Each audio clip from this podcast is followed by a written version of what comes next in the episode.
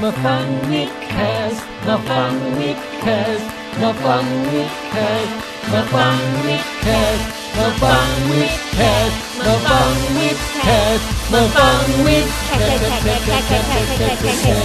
มาฟังวิดแคสมาฟังวิดแคสกับผมแทนไทยอาบันและปองแปง มาฟังวิดแคสมาฟังวิดแคส กับผมปองแปงอาบันและแทงไทย อาบันนมใหญ่ๆนมใหญ่ๆปองแปงก็นมใหญ่ๆนมใหญ่ๆ โอเค ยินดีต้อนรับเข้าสู่รายการวิดแคสครับ เริ่มเลยเหรอฮะ เริ่มเริ่มเลย บรีฟกันก่อนไหมว่าหัวข้ออะไรบ้าง เนี่ยวิดวิดในขณะที่เริ่มเนี่ยแหละ โอเค คุยไปบีบไป อ่ะฮะ น้ำหมดเดี๋ยวผัดกันไปเติมนะครับ โอเคครับเออก็หลักๆ ตอนนี้ก็จะเป็นตอนพิเศษที่เกี่ยวข้องกับสายไอทีโดยเฉพาะนะฮะ เดี๋ยวผมแนะนำตนก่อนนะครับ ผมแทนไทยประเสริฐกุลฮะ วันนี้เป็นแทนไทยสามัญชนแล้วกันครับ ค่ะอืมอาบันสามัญเอ้ยแค่ใหม่อาบันนะคะซูเปอร์สามัญชนสำหรับวันนี้นะคะ ต้องฝากเนื้อฝากตัวด้วยแล้วก็คงคงจะแบบแทบไม่เข้าใจอะไรเลย ที่ทุกคนวันนี้พูดก็เลย อาบันยังไม่รู้ด้วยซ้ำใช่ไหมว่าไอทีย่อมาจากอะไร อินโฟเมชันเทคโนโลยี อืมทุกคนตบมือให้บันหน่อยนะ เออ ครับโอเค อ่ะแล้วนะเดี๋ยวเราจะไล่แนะนำแขกรับเชิญประจำตอนนะครับ เอ่อแนะนำทีละคู่แล้วกันมีผู้ชายอยู่สี่คนนะฮะ เอาคู่แรกก่อน ฟังดูเป็นคู่แบบ ว่า ดูมุ้งมิ้งเนาะตะมุตะมิ คู่นี้นี่เป็นเป็นคู่ที่ชื่อเหมือนกันด้วยนะครับ อ๋อครับ เอ่อคือชื่อแม็กทั้งสองคนนะครับผมตั้งชื่อให้ว่าเป็นคู่ MC Square โอ้โห โอ้ย ครับโอเค เริ่มจากเอ่อคนที่คุ้นเคยก่อนแล้วกันนะครับ เพราะว่ามาออกวิดแคสเนี่ย น่าจะนี่เป็นครั้งที่สามแล้ว ตอนเดียวครับ เฮ้ยคุณแม็กมาหลายรอบแล้วไม่ใช่เหรอ ไม่ผม มาตอน AI Special ไอ AI แล้วก็มีปีที่แล้ว ประมาณมีนาปีที่แล้ว ก็ ฮะ แค่สองครั้งครับ แล้วก็ตอนรีวิว Star Wars อะไรสัก อย่าง อ่ะนับด้วย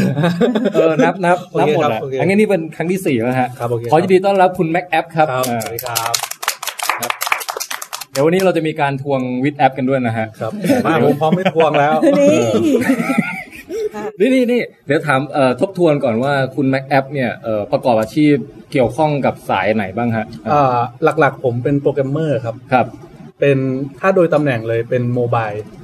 ครับ โมบายเดเวลลอปเปอร์ อ๋อ ก็คือเดินไป develop ไป ใช่ครับ เคลื่อนที่ได้ ไม่ใช่ฮะ เกี่ยวกับพวกมือถือ ครับ อ่าเป็นหลักครับ แต่ก็มีอย่างอื่นด้วย เช่นทำเซิร์ฟเวอร์ อ่าฮะอ่าฮะ หลักๆงานก็ทำเกี่ยวกับ Financial ครับเป็นหลัก อ๋ออ อืม ธนาคาร เป็น ใช่ครับ การเงิน ฮะ ก็ถ้าใครมีปัญหากับแอปเอ่อของอะไรบ้างนะกสิกร เฮ้ย มึงสิ จะดีเหรอ ผมก็ นาม ใส่ นามสมมุติ เออถ้ากสิกรรมนะฮะ ใครมีปัญหากับกสิกรรมก็สามารถติดต่อคุณแม็กแอปได้อ่า24 ชั่วโมงใช่ไหมฮะตีตีสองตีสามเลยรับโทรศัพท์ตลอดนะ รับครับรับตลอด โอเคฮะครับครับอ่ะท่านต่อมาครับ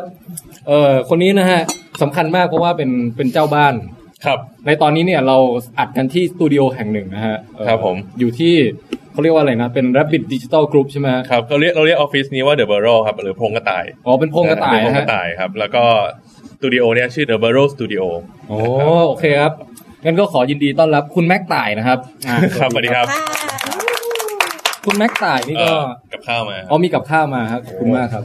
อ่ะแต่ผมพูดไปเรื่อยๆนะครับ ผม เอ่อคุณแม็กต่ายแห่ง Rabbit Digital เนี่ยนะฮะเอ่อก็นอกจากเป็นเจ้าบ้านแล้วเนี่ยก็เป็นอีกคนหนึ่งที่เคยมาออกในวิดแคสด้วยอาบันจำได้ว่าตอนไหน นี่มันอะไรหมูทอ ตอน ด นี้ ได้ ตอนนี้ความสนใจของอาบันเพ่งไปที่ แหนมทอด ของ แหน กิ ม น หม้ นะฮะ อแหนมหม้อ ผมจำได้ตอนสตีฟจ็อบ อ่ะ ใช่ใช่ แต่ ใช่ จำเลขตอนไม่ได้เขาเปิ ดดู เดี๋ยวนะฮะเดี๋ยวเราเดี๋ยวเรารอให้ช่วงเสียงกุ้งกิ้งของช้อนซ่อมแรงต่างๆผ่านไปก่อนแป๊บนึงนะฮะคุณแม็กต่ายนี่ก็เคยมาออกวิดแคสแล้วรอบหนึ่ง ครับผม ในตอนที่เกี่ยวกับสตีฟจ็อบเป็นแฟนมันธุ์แท้สตีฟจ็อบ ครับ ครับ วันนั้น เป็นไงฮะยังติดต่อกับสตีฟจ็อบอยู่ไหมฮะ ก็จริงๆก็ช่วงนี้กันไม่ค่อยมาแล้ว ไม่ค่อยได้เจ อกัน แล้ว หัวเราะเล่นจะบ้าแล้ จะ ว จะบ้าเหรอพี่หมี เฮ้ยแต่อยากเจอนะ เฮ้ย ถ้าถ้าถ้าแกแบบ ฮะ อ๋อ ได้ยินผมเนี่ยมาหาก็อยากให้มาหา ต้องไปติดต่อ ใช่ กัน อยากคุยกัน อ๋อนี่คุณแม็กแอปโชว์โชว์ หลัก ดั ฐา ต น ต้าเบสขึ้นมา เอาวิดวิดวิดแอปใช่ไหมครับ เป็นเอพิโซดที่ สามหก อ๋อ สามสิบหกนะฮะที่คุณแม็กต่ายเคยมา เรื่องเรื่องเครื่องแบบไฟฟ้าแล้วก็มีเกี่ยวข้องกับ ใช่ จ็อบนะ เอ ครับ อ ตอนนั้ นะ น ฮะโอเค วันนี้ก็มารอบที่สอง ครับ เอ่อนั้นผ่านมานานเนี่ยฮะคุณแม็กแอปดูดูดู เอ่อ ไทม์ไลน์ ประมาณ ฮ ปีหนึ่งครับ ประมาณปีหนึ่ง ปีหนึ่งแล้วเหรอครับ ปี เนี่ย หนึ่ง ตั้งแต่ตอนที่มาครั้งนั้นเนี่ย จนมาถึงตอนนี้ชีวิตดีขึ้นเยอะไหมครับ ตอนนั้นมีมีแลบบิดเอ่อเป็นสตูดิโอแห่งนี้หรือยัง อ๋อยังครับยัง เดอะเบโร ยังยังยังครับ เห็นไหมพอมาออกวิดแคสเนี่ยฮะทุกคนชีวิตขาขึ้นหมดนะฮะ ทำไมมีแต่ตู้ที่ขาลงล่ะ ก็ก็ขึ้นเหมือนกันนะครับ ดูสมบูรณ์ ไม่ไม่ไม่แบบนี้ได้ไง ว้า เนี่ย ว้า และแต่มีคอ เอาว่าขอบคุณเอ่อคุณแม็กแอปเอ้ยไม่ใช่เอ่อขอบคุณแม็กแอปด้วย ขอบคุณแม็กต่ายด้วยที่เออเฟิร์สถานที่วันนี้นะครับ ผม อาจจะให้พูดเกี่ยวกับรับบิ t ดิจิตอลนิดหนึ่งว่าทำอะไรบ้าง จริงๆ เราเป็นเอ่อเริ่มต้นจากบริษัท Rabbit Tail นะครับที่เป็น ครับ Digital Agency ครับ แล้วก็ตอนนี้เราขยายกลุ่มนะครับ ก็มีทั้งบริษัท PR มีทั้งบริษัทที่ทำโค้ด ครับ ทำดีออกแบบแอปพลิเคชันทำเว็บไซต์อะไรเงี้ยฮะแล้วก็ล่าสุดเปิดตัวเว็บไซต์ชื่อ Mango Zero ฮะ นะครับ ก็เป็นของคุณเอ็ม ครับ ที่ในทวิตเตอร์ชื่อคาโจชินะครับ ก็มา อ๋อคมารับ ทำเว็บ แล้วก็มาจอยอยู่ในกลุ่มของเรา อืม แล้วก็ตอนนี้ก็พาร์ทเนอร์กับทางญี่ปุ่นนะครับ โอ้ เป็น Rabbit Digital คนที่ Group ชั่ว พาร์ทเนอร์กับ TYO Inc. ที่โตเกียวนะครับ ครับ ก็เป็นเป็นหลักเป็นฐานมากขึ้น ฮะ อ่าครับ โอ้ ดีขึ้นเลย ถือว่างานนี้เอ่อเกี่ยวข้องกับสายไอทีแน่นอน มันเป็นการผสมกันระหว่างเอ่อการสื่อสารการตลาดกับเอ่อพฤติกรรมของคนในยุคไอทีถ้าพูดง่ายๆยุค อืม ยุคดิจิตอลผสมกัน ฮะ อืมครับผม โอเค เอาละงั้นก็สองแม็กผ่านมาแล้วนะฮะสองแม็กนะฮะ คือดิฉัน คนที่ชื่อว่าเอ่อต่อไปฮะ อีกชายอีกคู่หนึ่งครับ ครับ เอ่อคู่นี้เนี่ย เดี๋ยวเอาใครก่อนดีฮะ เอาตุ๊กก่อนก็ได้ครับตุ๊กก่น อ่าคุณตุ๊กนะครับ คุณตุ๊กนะฮะ ครับผม เอ่อกลับมากับคุณนัทนะครับ ครับผม ครับ คู่นี้มีกิจกรรมร่วมกัน ฮะ ที่ทำในห้อง ทุกวันเลยครับ นะฮะนั่นคืออะไรครับช่วยช่วยช่วยอธิบายนิดหนึ่งฮะ เอ่อกิจกรรมนั้นก็คือเปิดบริษัทร่วมกันอยู่ฮะเป็นซอฟต์แวร์เฮาส์ อ๋อ ครับผม นี่เป็นคำตอบที่เซอร์ไพรส์ผมด้วยซ้ำนะ อ้าว ตอนแรกผมผมจะแบบเอ่อใบให้ไปทางแบบแนะนำพอดแคสต์ของตัวเองอะไรเงี้ย อ๋อ เป็นกิจกรรมที่มีเสียง อ๋อโอเค อันนั้นก็ด้วยฮะ อ่ะเชิญเชิญแนะนำนิดนึงครับ โอเค ก็ตอนนี้ก็มีการร่วมกับที่ออฟฟิศทำพอดแคสต์ที่เป็นทางด้านสายไอทีนะฮะ อ่าฮะ ชื่ ถื อ อ ว่า ว่าเป็นอันแรกของประของโลกเลยไหมฮะพอดแคสต์สายไอที ของโลกก็ไม่แน่นอน น่าจะมีประมาณอันที่หมื่นหนึ่งของโลกเยอะมาก เยอะมากครับ ไอทีมันเยอะมาก เหรอฮะเหรอฮะอ่าโอเค ก็เป็นในไทยแล้วกันนะฮะ ครับครับ แต่ตอนนี้ก็ออกมาสองสามตอนแต่ก็เงียบหายไปแล้ว เดี๋ยวเดี๋ยวเดี๋ยวหลังจากนี้แหละครับ ใช่ฮะหลังจากส่งงานเนี่ยแหละครับ อ่าอาจจะเป็นพอดแคสต์ที่ฟังไม่รู้เรื่องที่สุด นะฮะคุยที่ผ่านมาอันอันดับแรกก่อนชื่อพอดแคสต์อะไรครับ ชื่อครับแคสครับผม ครับ ครับแคส ครับแก้ว ครับแคส ครับแคส โอ้ย เหมือน เราเป็นแบบแบบไปเจอลูกค้ามา เราคล้ายๆ ที่มาของชื่อคือยังไงฮะครับแคส ความจริงที่มาแหมมันก็มาจากชื่อบริษัทแหละฮะ ครับ ก็เอาชื่อบริษัทมาเติมแคสเข้าไป อ๋อบริษัทครับ โค้ ด ครับโค้ด ครับ คือ ผม มาจากเอ่อความคับของกางเกงอะไรอย่างเงี้ยนะฮะหรือว่า ต้องให้อันนี้ต้องให้พี่นัทอธิบาย จริงๆ ถ้าดูจากไซส์แต่ละคนก็น่าจะใช่นะ จะเป็นครับโคด แต่ว่าจริง เออเออ ๆอันนี้เป็นชื่อที่เรียกกันภายใน ฮะฮะ ฮะเอาที่มาใช่ไหมครับ ครับความหมายของคับปุหรือว่าถ้วยเนี่ยมันเกี่ยวอะไรกับเอ่อเรื่องราวทางคอมพิวเตอร์ฮะ เอ่อที่มาน่าน่าจะมาจากสมัยก่อนเราเราทำงานกันตามร้านกาแฟครับ อ๋อ ก็ก็ตามเด็กเด็กเด็กเด็กรุ่นใหม่เลยคือ ฮะฮะ เสาร์อาทิตย์ก็มารวมตัวกันตามร้านกาแฟอะไรเงี้ยครับ ครับ แล้วก็มานั่งทำงานกันคือตอนนั้นไม่มีตังค์ฮะ ฮะ ก็ไม่มีไม่มีสถานที่ครับ ก็ ฮะ ก็เป็นการมารวมตัวกัน แล้วก็ทำงานกันไปเรื่อยๆอะไรอย่างงี้ฮะทีนี้ก็เลยว่าเรามองแล้วว่าเฮ้ยร้านกาแฟเนี่ยจริงๆจริง ๆ มันก็มีส่วนที่เราแบบสามารถเอามาปรับใช้กับการทำงานในเชิงซอฟต์แวร์ได้ อืม อ่า เช่นว่าเราก็ดูคนชงกาแฟเป็นตัวอย่าง ฮะฮะ อ่าเขามีทั้งความรู้ในการชงกาแฟใช่ไหมครับแล้วเขาก็สามารถบริการลูกค้าได้ มาคุยกับเราเข้าใจเราสามารถชวนเราคุยเล่นๆได้เราก็เลยคิดว่าเฮ้ยถ้าถ้าเราสามารถคุยกับลูกค้าแบบนั้นได้ก็ก็น่าจะดี ซึ่งซึ่งจากประสบการณ์ ครับก็ ได้ไหมฮะ เออได้ฮะ ได้ อ๋อ ครับ อ ผ ย่าม งเช่น ก็เล นี้ ย เอง เราก็เลยกลับมาเป็นว่าครับ แล้วโค้ดเนี่ยจริงๆเป็นเป็นการเป็นพฤติกรรมในการเขียน เอ้ยเขาบอกว่าเป็นพฤติกรรมในการเปลี่ยนกาแฟให้เป็น อ่า ให้เป็น ครับผม โปรแกรม คาเฟอีนให้กลาย อ่าเปลี่ยนเป็นโค้ คา ด เฟอีนให้เป็นโปรแกรมได้ อ่า เฮ้ย โปรแกรมเมอร์เนี่ยคือเครื่อง อันนี้ มือที่เปลี่ยนเอากาแฟใส่ลงไปแล้วจะ อ่า ได้เป็นโปรแกรมออกมา ลินเข้าไปแล้วก็ได้เป็น ใช่ เป็นโค้ดออกมา อ๋อ โอเคเข้าใจ ก็ แล้ เลยว จะเป็น พลังงานอิน เออเพิ่งเห็นความเชื่อมโยงก็วันนี้ อ่ะตกลงงั้นก็เออเป็นเจ้าของผลงานนะฮะ ก็คือบริษัทซอฟต์แวร์ใช่ไหมฮะ ครับผม ผมผมใช้สับแสงไม่ค่อยถูกกันนะสายเนี่ยเขาเรียกว่าเป็นบริษัทแนวไหนนะ เขาเรียกว่าเป็นซอฟต์แวร์เฮาส์ ซอฟต์แวร์เฮาส์ชื่อครับโค้ด ครับ ครับ ผ ผม ม แล้วก็มีพอดแคสต์ชื่อคับแคสนะฮะคุณตุ๊ก ครับ และคุณนัท ครับ อ่ะ ผม ยินดีต้อนรับเข้าสู่รายการวิดแคสครับ เย้ โอเค อยากสนใจออฟฟิศก็แถวนี้ก็ยังเปิดมีกำลังจะมีเปิดเฟสให้เช่านะครับ น้องน้องเข้าตูมาเช่าไว้แล้วหนึ่งยูนิตนะครับเรียบร้อย น้องเข้าตูมมาทำอะไรฮะ เขาก็มีออฟฟิศอะไรแบบสำนักงานออกแบบแผนผังโรงพยาบาลอะไรของเขาอะครับ อ๋ อ๋อ นี่ก็เลยจะเจอ อยู่ทางนี้เหมือนกัน เขาเดี๋ยวออฟฟิศจะเปิดปลายปีครับออฟฟิศที่ให้เปิดให้เช่าเนี่ย แต่เขามาจองละ อ๋อ อีกหน่อยแถวนี้จะเป็นซิลิคอนวาเล่เหรอครับ ครับพอดีตรงนี้มันมีความเจริญเข้ามาครับสวนจุฬาร้อยปีจะเสร็จอะไรเงี้ยครับมันจะมีความเจริญมีในตรงนี้ จริง ๆ เราจะบอกคุณแม็กว่าเราอยู่ตรง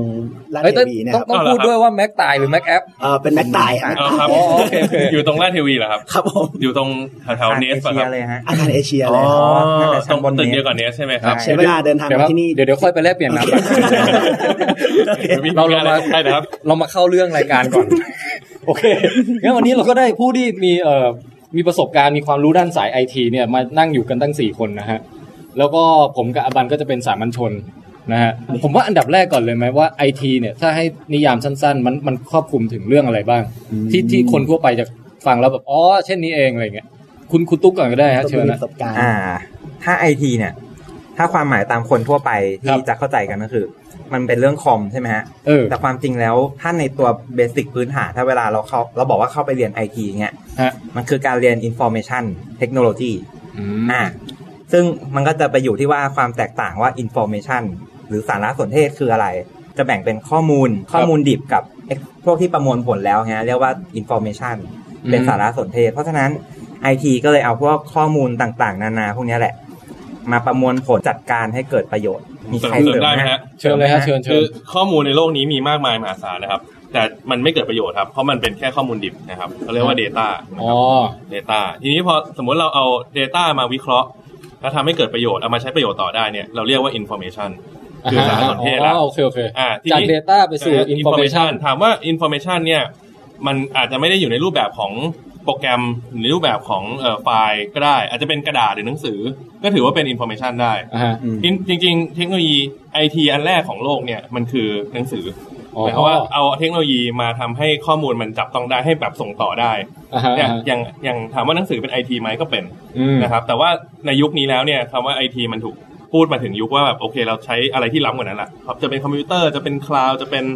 เอ่ออา อินเทอร์เน็ตจะเป็นอะไรเงี้ยฮะมันก็จะครอบคลุมไปสุดท้าย อืม สรุปแล้วไอทีคือการเอาข้อมูลเอา Data มาประมวลผลให้เกิด Information และเอามาใช้ประโยชน์กับชีวิตประจำวันด้วยเทคโนโลยีครับผม โอเค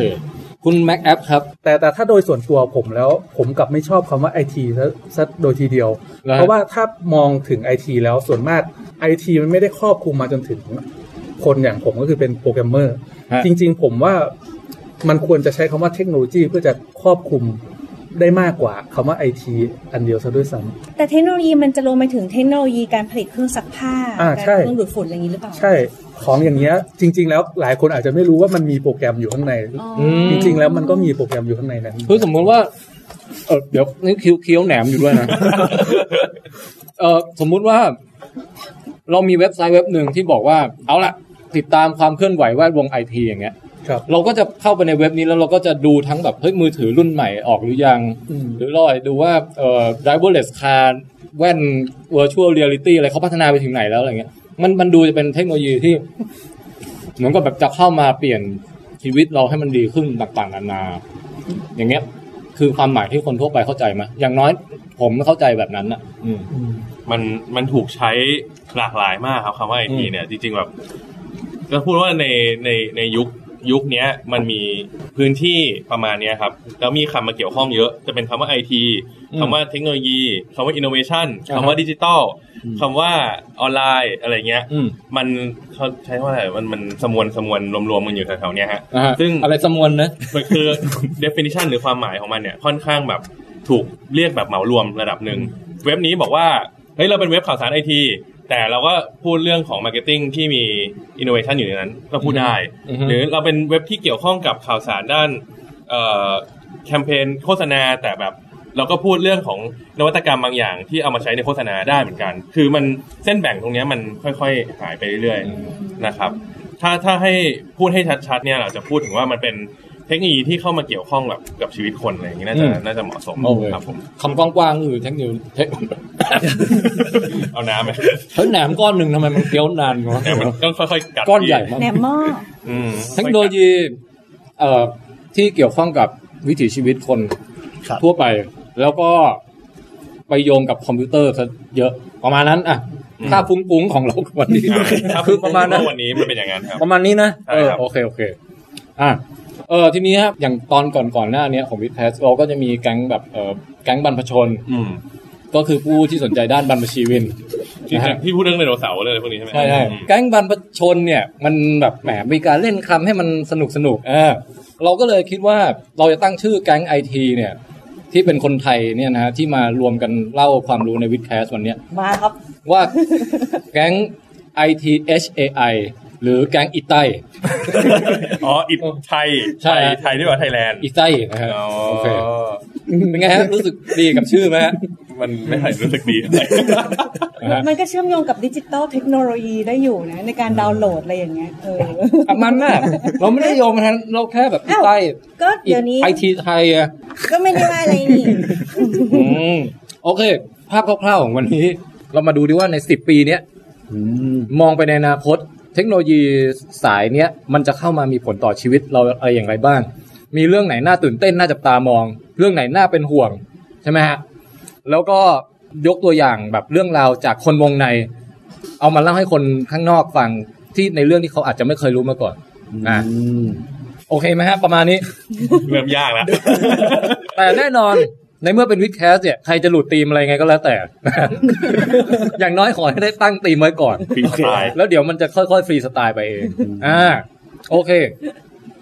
ใครจะเริ่มเล่าก่อนดีฮะ คือเอางี้ เอางี้ ถ้างั้นเราเริ่มจากการมองปัจจุบันและมองไปในอนาคต 10 ปีถูกไหมฮะว่าตอนนี้ปัจจุบันเรามีอะไรบ้าง ครับ แล้วอีกสิปีข้างหน้าเราคิดว่าความเปลี่ยนแปลงที่จะเกิดขึ้นมันเข้ามาเปลี่ยนแปลงชีวิตเรายังไงบ้าง อืม นะครับ และอะไรเป็นเมกะเทรนด์ที่ที่ทุกสำนักเขาฟันธงมาว่าเฮ้ยมันมาแน่มันมาแน่มันมาแน่มันมาแน่ ใช่ใช่ อะไรอย่าง ใช่ นี้ผมว่าอันนี้จะจะเริ่มแคบลง ผมผมตั้งอย่างนี้ก่อนนะมว่า สมมุติเราย้อนไปสิบปีก่อน ครับผม สิบปีก่อนนี่คือประมาณ ตอนนั้นมีสมาร์ทโฟนยัง สิบ สิบปี ปี ก่ ก่ อ อน นเพิ่งมีไอโฟน ไอโฟนเริ่มปี 2007 ครับ อือฮึแล้วตั้งแต่ตั้งแต่นั้นมาจนถึงตอนเนี้ยชีวิตวิถีชีวิตคนเปลี่ยนกันมากเลยนะ เปลี่ยนไปเยอะมากครับ ถ้าคีย์ไดเวอร์สามอันหลักๆ เนี่ยที่เกิดขึ้นเนี่ย อันแรกคือเรื่องของเอินเทอร์เน็ตความเร็วสูงนะครับ เออ ที่เน็ตเวิร์ก 4G ตอนเนี้ยทำให้คนที่อยู่ จะอยู่กรุงเทพจะอยู่นครพนมอยู่เชียงใหม่เนี่ย รู้ข่าวสารได้พร้อมกันในวินาทีเดียวกันนะครับ อันที่สองคือการที่มีอินเทอร์เน็ตความเร็วสูงแล้ว คุณจะเข้าถึงอินเทอร์เน็ตความเร็วสูงได้คุณต้องมีเครื่องมือนั้นสมาร์ทโฟนราคาถูกเนี่ยไม่ใช่ราคาคอมเครื่องหนึ่งห้าหกหมื่นเนี่ยสมัยก่อนเดี๋ยวนี้สมาร์ทโฟนเครื่องละสามสี่พัน อืม ก็สามารถเข้าทำให้คนเข้าถึงข้อมูลเหล่านี้ได้ อืมอืม นะครับกระจายทั่วประเทศนะค ครั รับบ ประการที่ 3 คือแอปพลิเคชัน อืม นะครับอย่างเช่น Line เนี่ยทำให้คนที่ไม่เคยคิดว่าจะมาแตะเกี่ยวกับอะไรออนไลน์อินเทอร์เน็ตดิจิตอลได้เลยเนี่ยอย่างเช่น คุณแม่ เออเออ อาม่า อืม คุณพ่อคุณลุงเนี่ย ตอนเช้ามาก็สวัสดีเช้าวันจันทร์ฮะ เออว่ะ อ่า เออว่ะ ส่งมา มันทำให้คนที่ไม่เคยคิดจะกระโดดเข้ามาตรงเนี้ยเริ่มเข้ามาละพอเล่นไลน์ปุ๊บอ่ะเริ่มมา Facebook เริ่มโหลดเกมมาเล่นเริ่มอะไรมาเล่นนะฮะ ตอนเนี้ยเราจะเห็นว่ามีผู้ใหญ่เนี่ยเขามีกลุ่ม Facebook มีกลุ่มไลน์อะไรคุยกัน หรือแม้กระทั่ง นะ เกษตรกรต่างจังหวัดเนี่ยเขาก็มีกลุ่มไลน์ เออ สำหรับแชร์ราคาหน้าสวนของมันสำปะหลัง ว่า อืม เอ้ยวันนี้ราคาหน้าสวนเท่าไหร่อะไรเงี้ยเนี่ย อืม อันเนี้ยคือสิ่งที่เกิดขึ้นและเปลี่ยนแปลงพฤติกรรมคนในเอาเฉพาะในประเทศไทยก่อนก็ได้นะประมาณนี้ครับ อันนี้ ตปัจจัย ผมว่าชัดเจนเลยอะ ครับ เออแล้วพอมันพอมันนึกย้อนไปว่าเฮ้ยเออน่าตกใจว่าแค่สิบปีเองเปลี่ยนไปเยอะมาก อืม นะฮะแล้วทีเนี้ยวันนี้เราจะมาลองมองไปว่า แล้วอีกสิบปีมันจะมีอะไรใหม่ที่แบบมาทำให้ชีวิตเปลี่ยนไปอีก จริงๆคือเรามองได้ไหมครับว่า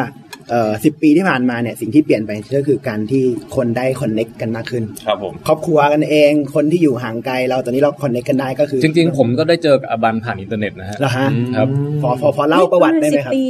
พอดีเลยเนาะ ตอนนั้นเป็นยุค MSN Messenger ฮะ ยุคปี 2007 นั้น MSN มันยังอยู่แล้วครับ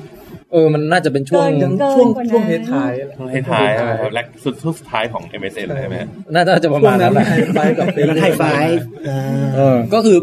ตอนแรกเป็น information technology แบบเป็นหนังสือก่อน อืม แล้วผมเขียนหนังสือออกไป แล้วก็อบันอ่าน แล้วก็เจอว่ามันมีมีแบบให้แอด MSN มาคุยกันได้อะไรอย่าง เอ เงี้ย อ อ๋อ ใช่ใช่ เออ ก็เลยได้เนี่ยเห็นไหมจากรุ่น ไอทียุคเก่า ใช่จากหนังสือ อ่าเอออ่ะเชิญต่อฮะเชิญคุณนัทต่อครับ ก็ผมผมพยายามจะเกริดว่าสิบปีข้างหน้าสิ่งที่เราน่าจะเห็นชัดเจนก็คือว่าคนเราน่าจะคอนเน็กกันมากกว่าเดิมอีก อืม จากปั มันจจุบัน มันจะคอนเน็กอะไรกันมากกว่านี้อีกครับ มีมีเขาคิดกันว่าจากปัจจุบันที่ว่าเฮ้ยเราจะติดต่อเพื่อนอีกคนหนึ่งเนี่ยเราอาจจะทุกวันนี้ก็โทรศัพท์ใช่ไหมฮะไม่ก็ เดี๋ยว เอ่อ แชท แชท ไลน์ เกี่ยวหากันอ่าเดี๋ยวนี้เราเริ่มมีเห็นว่าเราคอลหากันเป็นวิดีโอคอลเราเห็นหน้ากันมากขึ้น จริง เออ แต่ว่าผมกำลังนึกนะว่าบางทีเราก็ไม่ค่อยอยากเห็นหน้าเพื่อนนะ เป็นไปได้ฮะ คือเราอยากจะแค่พิมพ์อะไรทิ้งไว้แล้วก็ เดี๋ยวไปทำอย่างอื่น แล้วไม่ไม่อยากจะแบบต้องมาจ้องหน้ากันตลอดเวลาในขณะที่คุยอะไรเงี้ย อ่ะแต่เราอยากอาจจะอยากเห็นหน้าคนอื่นอย่างนี้ไหมฮะ อันนี้พูดถึงเพื่อนหรือเปล่าครับ อ๋อ เริ่มมีการจ้องตา อืมพูดถึงเพื่อนนะพูดถึงเพื่อนน่ะ อืมแต่เอาเป็นว่าก็ก็จริงนะคะ คือเหมือนกับตอนนี้แบบ คือคนใกล้ขึ้นใกล้ขึ้นเรื่อยๆ แล้วก็ข้อมูลมันก็แชร์มากขึ้นเรื่อยๆ แต่ว่าสิ่งหนึ่งที่อบันรู้สึกว่ามันเริ่มคุกคามเรื่อยๆ คือเขาเรียกว่าชีวิตความเป็นส่วนตัวหรือ p r i เวซีอ่ะ มันจะเริ่มค่อยๆ หายไปเหมือนกันนะคือข้อมูลถูกแชร์กันหมดแล้วแบบ บางทีใครก็ได้ถือวิสาสะเข้ามาจะมาใกล้ชิดเราเลยก็ได้ หรือแบบบางทีเราต้องการพื้นที่ส่วนตัวก็เขาก็รู้หมดว่าเราอยู่ตรงไหนหรือแบบ แบบเหมือนก็ต้องแชทต้องตอบตลอดเวลาอะไรเงี้ยบางทีมันก็ ใช่ รบรบกวนเหมือน จ กัน ริงๆ ตอนนี้เราเลยเห็นอีกเทรนด์หนึ่งว่าเอ่อคนเด็กรุ่นใหม่ ๆ ก็พยายามที่จะต้องการกลับไปมีพื้นที่เป็นของตัวเองบ้าง back จะ to ห็น basic เลยครับ อ่า เราจะเห็นว่า อืม คนเริ่มชอบเที่ยวธรรมชาติมากขึ้น ไปอยู่คนเดียวมากขึ้น หรือว่าใช้สิ่งของอะไร เออ บางสิ่งบางอย่างที่ไม่อยากเหมือนคนอื่นละ สมมุติแบบเด็กรุ่นใหม่แบบว่า เออโตมาแล้วรู้สึกว่าถ้ายึดถ้าเราเล่น Facebook ด้วยเดี๋ยวพ่อแม่มาเห็นว่าทำนู่นทำนี่ ไม่เอาเลยไม่เล่นละ ใช่เด็กเมืองนอก ใช่ไหม เมืองนอกเป็นอย่างนี้ครับ เริ่มเล่นบ้างแล้ว นั่นเป็นสาเหตุที่ทำไม Snapchat ถึงเกิด อืม อินสตาแกรมถึงโตแล้ว Facebook ต้องไปซื้ออินสตาแกรมเพราะว่าเด็กเมืองนอกอะเลิกเล่น Facebook แล้วไปเล่นอินสตาแกรมเล่น Snapchat อืม Facebook ก็ไล่ซื้อแหลกเลยครับ แต่ตัว Snapchat เขายังไม่ขาย คือมันมันมีคนที่เขาพูดว่าทุกวันเนี้ยครับ เทคโนโลยีทำให้คนคอนเนคกัน แต่มันไม่ทำให้คนมาเอนเกจกัน อ่า คือคือว่าเราอะติดต่อกันหาง่าย แต่เรากลับไม่เข้ามาหากันเอง คือเหมือนผมกับพี่ป้านาอาผมแชทคุยกันมีอะไรแชทคุยกัน แต่โอกาสที่เราจะมานั่งกินข้าวด้วยกันมันน้อยลงนะฮะอันนี้คืออ ม อันนี้ก็คือเป็นข้อเสียของมัน อืม เหมือนสมัยนี้ที่คุณพ่ออยู่บ้านชั้นหนึ่ง ครับ ลูกอยู่ชั้นสองก็ก็ไลน์คุยกันนะฮะมากินมากินข้าวหน่อยอะไรอย่างนี้ อืม เออ ความจริงอาจจะมีด้วยว่าคุยแชทคุยกันอย่างเงี้ย แต่ว่าพอเจอหน้ากลับคุยกันไม่ออก เอออันนี้คือจะ กลายเป็นว่าพิม ห พ์ มือกั เพราะไม่มีปุ่มให้เลือกติ๊กเกอร์ส่งให้ เออเออ ในมุมในมุม Connect เนี่ยมันมากขึ้นแน่นอนครับ ครับ Engage อาจจะน้อยลง แต่ว่า อย่างหนึ่งที่ผมเป็นคนทำงานโฆษณาและเล่นกับพฤติกรรมของคนในในดิจิตอลเนี่ย ครับ จะรู้เลยว่าอย่างหนึ่งที่มันแตกต่างจากในอดีตคือเอ่อดิจิตอลเนี่ยสมาร์ทโฟนอะไรก็ตามเนี่ยมันให้อำนาจคนที่เป็นคอน sumer คือคนคนทั่วไปอ่ะมากขึ้นกว่าเดิม คือเมื่อก่อนเนี่ย สมมติว่าบริษัทบริษัทหนึ่งมีสินค้าแล้วจะโฆษณาเนี่ยครับก็จะพูดออกมาว่าเฮ้ยของฉันดีของฉันดีของฉันดี อืม คนเนี่ยก็มีสิทธิ์ดูทีวี แล้วก็เออดูไปเรื่อยๆ ไม่อยากดูก็หันหน้าหนี อืม แต่เดี๋ยวนี้พูดมาปุ๊บของชะนีของชะนีพูดใน YouTube พูดใน Facebook ถ้าคนดูไม่ชอบปุ๊บคอมเมนต์เลย เอาไปด่าเลย ตั้งกระทู้ในพันทิปได้เลย อืม อันเนี้ยคือชี้หน้าสวนกลับไปหาแบรนด์แล้วด่าได้เลย เออ มันเป็น เออ two way คือคือ ใช่ สมมติเมื่อก่อนถ้าเป็นโปสเตอร์โฆษณาอยู่ ครับ คงไม่มีใครไปเขียนด่าบนโปสเตอร์นั้นว่า แบบ กูใช้แล้วไม่เห็นดีเลยว่ะ มันต้องมันต้องแย่จริงๆอ่ะนะ เออ แต่นี่คือในโลกยุคดิจิตอลคือว่ามันมันคอมเมนต์มันมาแบบ ถูกต้อง อย่าง มันไม่ต้องรอรีเสิร์ชไม่ต้องรอผลแบบวิจัยเลยครับว่าสรุปชอบคนชอบไม่ชอบ อันนี้คือในมุมหนึ่งที่มีคนบอกเราแล้วเราไม่ชอบแล้วโต้ตอบไปทันที อีกมุมหนึ่งคือ มันให้อำนาจกับคนเนี่ยที่เป็นคนทั่วไปในการมีตัวตนมากขึ้นนะครับ อืม เห็นคลิปที่แบบไม่คิดว่ามันจะดังอยู่ดีมันก็ ดัง เออเราทุกคนกลายเป็นผู้สื่อข่าวขึ้นมา อ่าฮะ เราสามารถที่จะรายงานข่าวเองได้ สามารถที่จะถ่ายคลิปว่าเอ้ยมันมีคนรถชนกันหรือแบบ มี เออ คนชนแล้วหนี เจ้าตัวเจ้าเจ้าทุกข์เนี่ยไม่มีคลิปถ่ายไว้ อ่าฮะ แต่มีคนรอบข้างถ่ายไว้ อืม อะไรเงี้ยทุกคนสามารถมาเป็นช่วยกันเป็นผู้สื่อข่าวช่วยกันแบบทำให้ทุกอย่างโปร่งใสได้มากขึ้น อือฮึ อันเนี้ยเป็นเป็นพลัง power ที่เกิดขึ้นในช่วงช่วงที่มีการเปลี่ยนแปลงนี้ครับ แล้วแล้วถ้ามองต่อไปในอนาคตมันมันก็จะไปเรื่อยๆไหมฮะจะมันจะไป ผมว่ามันจะเข้าถูกจุดสมดุลครับ คือตอนนี้มันมีทั้งคนที่เอาเรื่องพวกนี้มาใช้ดี ใช้ไม่ดี มันมีทั้งไลฟ์แบบสร้างสรรค์ อืม ไลฟ์แบบนั่งกินข้าวแล้วก็ไลฟ์ไปเรื่อย แล้วแล้ว ไม่เสียอะไร ฆ่าตัวตาย ค่าตัวตาย เอออะไรอย่างเงี้ยมันก็ไม่สร้างสรรค์ แต่ว่าเราจะอยู่ในกระบวนการเรียนรู้ครับจำยุคที่เราเริ่มมีอีเมลแรก ๆ ได้ไหมครับ ยุคนั้นเนี่ยจะมีข่าวพอ w เ r ิร์ดเมลเต็มไปหมดเลย อืม แล้วพวกเราก็ยังอยู่ในยุคแบบเบบี้ เราก็จะมีเฮ้ยอันนี้ฟังดูแล้วดีว่ะ เราแชร์ forward ให้เพื่อน หรือแบบเฮ้ยถ้าคุณไม่ forward ต่อเนี่ย อีเมลคุณจะถูกระงับการใช้งานนะอะไรเงี้ยเราก็ forward กันใหญ่เลย อืม ใช่ไหมทั้งทั้งทั้งหมดนะคือโกหกหมดเลย ฮะ แต่ตอนเนี้ยยุคเนี้ยไอไอกระบวนการพวกนั้นเราผ่านมาแล้วเราเรียนรู้แล้ว อืม ถ้าเจออะไรแบบนี้อีกเราก็ไม่สนใจแล้วก็ไม่ได้ forward มันอีกในขณะเดียวกันพ่อแม่เราตอนเนี้ยกำลังแชร์เรื่องพวกนี้เต็มไปหมดเลย เพราะว่าเขาเจอมีคนแนะนำเรื่องนั้นมาเรื่องนี้มาจริงจริงๆแบบไม่รู้แต่หวังดีก็ส่งไลน์มาให้ดูทุกเช้ามาอ่ะหวังดีอ่านด้วยนะลูกเออดูด้วยนะลูกอะไรเงี้ยแต่ทั้งหมดเนี้ยจะเกิดกระบวนการเรียนรู้ครับ อือฮึ และทุกคนก็จะทุกคนก็จะเริ่มไล่ตามมันทันนะครับ แล้วก็จะเข้าสู่จุดที่ไลฟ์ก็จะมีแต่ไลฟ์ที่มันโอเคขึ้น มันจะไลฟ์แย่ๆมันจะมีอยู่แต่น้อยลง ก็จะต้องไปหลบอยู่ใต้ดินหรืออะไรเงี้ยฮะ อืม เออกระบวนการกลันกรองโดยสังคมเนี่ยมันจะกลันกรองด้วยตัวเองได้ อืม อืม อ่ะอาบันชอบอีกแนวหนึ่งด้วยก็คือว่าตอนนี้แบบว่าอย่างที่กลับมาเรื่อง empower consumer อะค่ะ คือแบบว่าผู้บริโภคมีอำนาจมากขึ้นอ่ะ คือสมัยก่อนสมมติว่าเราดูโฆษณาสินค้าอะไรอย่างเงี้ยเราไม่รู้ว่าดีหรือเปล่าเราฟังแต่เซลล์ อืม หรือเราแค่ดูคำโฆษณา แต่ว่าเดี๋ยวนี้เราสามารถ Google หา อ่ะดูรีวิว ทุกๆอย่าง ได้ ได้หมดเล ใช่ ย แล้วแบบบางของของเนี่ยบางอย่างก็คือรีวิวแบบจำนวนร้อยจำนวนพันจำนวนหมื่น มันก็เราสามารถรีวิวร่วมได้ด้วยอะไรเงี้ย ใช่ มัน คอส ทำ เม ให้ คแค เรา ส มี นะ ข้อมูลเพิ่มขึ้นอันนี้คือของแม่นะคะอย่าลืมนะคะไม่ใช่ค่ะ ติดตามได้ทางเพจอบันบีเคเค ไม่ต้องค่ะหยุดค่ะ อืม ก็เลยรู้สึกว่าข้อดีอย่างหนึ่งคือตอนนี้ใครก็สามารถหาข้อมูลได้อย่างตอนนี้พ่อแม่เราก็ไม่รู้ว่าอะไรดีไม่ดี แล้วก็แค่สอนว่าในอินเทอร์เน็ตมันแบบหาข้อมูลได้เกือบหมดเลย แต่ว่าเราต้องดูให้เป็นว่าอะไรคือข้อมูลหลอกอะไรข้อมูลจริงแค่ไหน มีเครื่องมือมาเสนอครับวันนี้ ถ้าสมมติเราพูดประเด็นนี้ก่อนนะครับ ค่ะ มันมีเว็บชื่อเช็คก่อนแชร์นะครับ .com นะครับอันนี้อยากให้ลอง ชื่อนี้ เข้าไปดู เลยเหรอ ใช่ครับ ภาษาไทยก็ได้ภาษาอังกฤษก็ได้นะครับ ค่ะ เช็คก่อนแชร์อย่างเงี้ยนะฮะเข้าไปปุ๊บ แล้วอยากรู้เรื่องอะไร อยากรู้อยากรู้เรื่องอะไร มันจะมีให้ให้หาให้อ่าน ซึ่ง กระบวนการตรวจสอบเนี่ยจะมีผู้เชี่ยวชาญนะครับ อย่างเช่นอาจารย์เจษดาเนี่ยก็มาเป็นผู้เชี่ยวชาญในการตรวจสอบ ครับ ให้กับเว็บอะไรเงี้ยครับแล้วมี อ๋อ คุณหมอแมวมี เอ้ย อยู่เบื้องหลังในการช่วยการตรวจสอบ ดี นะ มา ครั ก บ เลย ก็ อัน คือ นี้ อคอนเทนต์เหล่านี้คือผู้เชี่ยวชาญมา ถูกต้อง ใส่ให้โดยตรงเลย ใช่ แล้วก็เขียน มามาคือเขาจะให้ข้อมูลที่ถูกต้องมา แล้วก็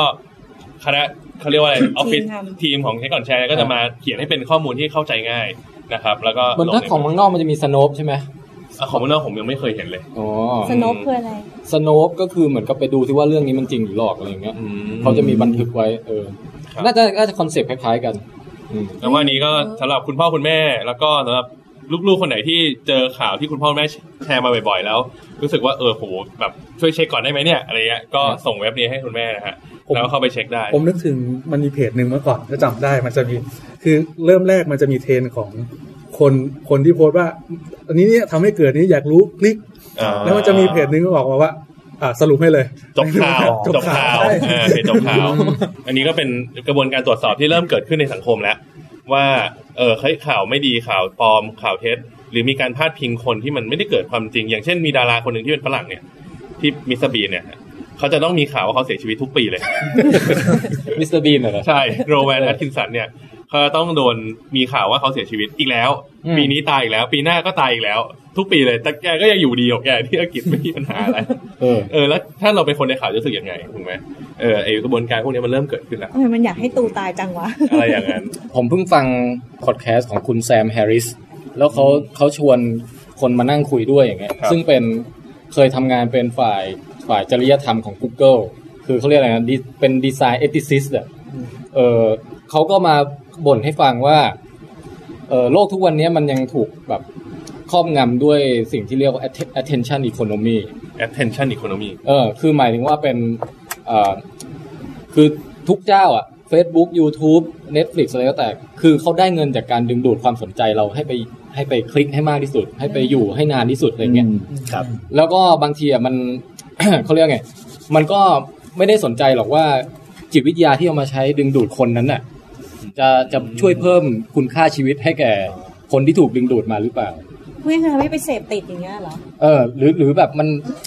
เดี๋ยวประเด็นที่เราไว้ตอนท้ายเดี๋ยวเราไม่อยากพึ่งซีเรียสตั้งแต่เริ่มอ่ะเออแต่เราจะแค่เกรินนำไว้ก่อน จริงๆพอพูดถึงเน็ตฟิกเนี่ยเขาถึงขนาดมาบอกว่าเออจริง ๆ แล้วศัตรูที่อันตรายที่สุดของ Netflix คือไม่ใช่ เวลานอน HBO นะ แต่เป็นเวลานอนของคนเราอะ ให้ฉันนอนเถิด ใช่เกมวัตโทนก็เลยแบบ โอ้ ไม่ใช่ HBO ใช่ไหมเกมวัตโทนก็จะแบบไม่ได้หลับไม่ได้นอนเวสเวิร์ดเวสเวิร์ดเลยก็ดูไม่หลับไม่นอนกัน แต่นั้นมันก็ยังดีไง เพราะว่ามันก็เป็นสิ่งที่เราเลือกที่จะอยากดูสิ่งนั้น แต่อย่าง YouTube ที่มันออโต้เพย์คลิปต่อคลิปต่อคลิปต่อคลิปอะไรอย่างเงี้ย อ๋อเข้าใจละ อื มันทำให้ชีวิตเราแบบแรนดอมไปหมดอ่ะแล้วพอผ่านไปสองชั่วโมงปุ๊บมานั่งตะกี้กูทำอะไรไปวะ เออ เอ กออกปะแล้วก็เราเหมือนกับเดินเดินถ้าใช้ชีวิตไปแล้วตกหลุมพวกเนี้ยบ่อยมาก จนรู้สึกบางทีก็ทำให้รู้สึกดีเพรสได้ ไม่ เห โฟ มือน กั กัน สด้วย ใช่ เออลดโฟกัสง่าย สมาธิสั้น อืม ใช่ไหมฮะ อย่างไรก็ตามเอ่อเดี๋ยวผมยกประเด็นไว้ตอนท้ายแล้วกัน ได้เลย แต่ตอนนี้ผมผมรู้สึกว่าเอ่อคุณแม็กแอปเนี่ยไปอ่านอาร์ติเคิลมาอันหนึ่งใช่ไหมฮะ ครับ ที่บอกว่าเป็นสรุปเทรนด์ที่กำลังจะมาหรือครับ อะไร เป็นบทวิจัยของการ์ดเนอร์ อ่าอ่า ครับ ครับ บอกว่าในปีเนี้ยและในปีถัดๆไปอ่ะ มันจะมีเทรนอะไรบ้างที่มันจะบูมบ้าง อ่ะ ครับ ซึ่งเขาได้สรุปมาเป็นสิบอย่าง อืมจะลองเลือกมาสักแบบว่าเอาเอาตัวเด่นๆตัวไฮไลท์นะ เอ่อคือในในนี้คือจริง ๆ เขาบอกมามาเป็นหัวข้อย่อยสิบตัว แต่ในนั้นอ่ะผมจะเห็นเขาแบ่งเป็นหัวข้อหลักอีกสามตัว ฮะ ก็คือทั้งหมดเนี่ยมันจะกรุ๊ปได้เป็นสามกรุ๊ปครับ ครับ หลักๆก็คืออันที่หนึ่งก็คือเป็นส่วนของ intelligence ก็คือความฉลาดของเทคโนโลยีเองก็ตามแต่ อืม เช่น อ่า ที่ล่าสุดเราได้ดูข่าข่าวอ่าอัลฟาโก อืมอ่าฮะ เป็นพวก อ่า AI ใช่ฮะ คือไอ้สิ่งเนี้ยเขามองว่าในอนาคตอ่ะ ยังไงมันก็ต้องมีมีผลกระทบต่อเราแน่นอน จะเห็นว่าหนึ่งเลย เครื่องมือในการทำพวกอ่าพวก AI อะไรอย่างเงี้ย หาง่ายมากในในบรรดาพวกอ่า development ทั้งหลายแหละ เช่น ล่าสุด Facebook เปิดตัวคิวอ่ะครับหรือคิวเนี่ยผมจำไม่ได้ ครับครับครับ ครับ โค้ด ไม่ใช่ฮะ ไม่ใช่ใช่ไหมครับอ๋อโอเคนึกว่าโดนซื้อไป คื แล้ อ ว ตัวตัวเนี้ยจะจะเป็นตัวตัวที่เอาไว้เอาไว้เทรน AI ให้ได้ให้ง่าย ๆ เช่น อื เท ม รนเทรนก็คือสมมุติผมมี AI ตัวหนึ่งมาตอนมันเกิดมันจะโง่ๆใช่ไหมฮะ อ่า ผมต้องเอาข้อมูลใส่ใส่ให้มันเรื่อยๆ ผมอย่างเช่นจะสอนให้มันเดิน ผมก็ต้องเอาข้อมูลใส่หลายๆอันว่าเดินในอันอย่างนี้เป็นยังไงพื้นอย่างนี้เป็นยังไง ซึ่งไอ้ทูตัวเนี้ยมันเอาไว้ใช้ในการเทรนอย่างนี้ อ๋อ ซึ่งมันมันทำได้ง่ายมาก เออ ครับ ซึ่งอนาคตผมก็เชื่อว่ามันก็จะต้องมีทูที่ง่ายขึ้นไปกว่านี้ อืม อีกเยอะแยะ นี่คือในในโลกของ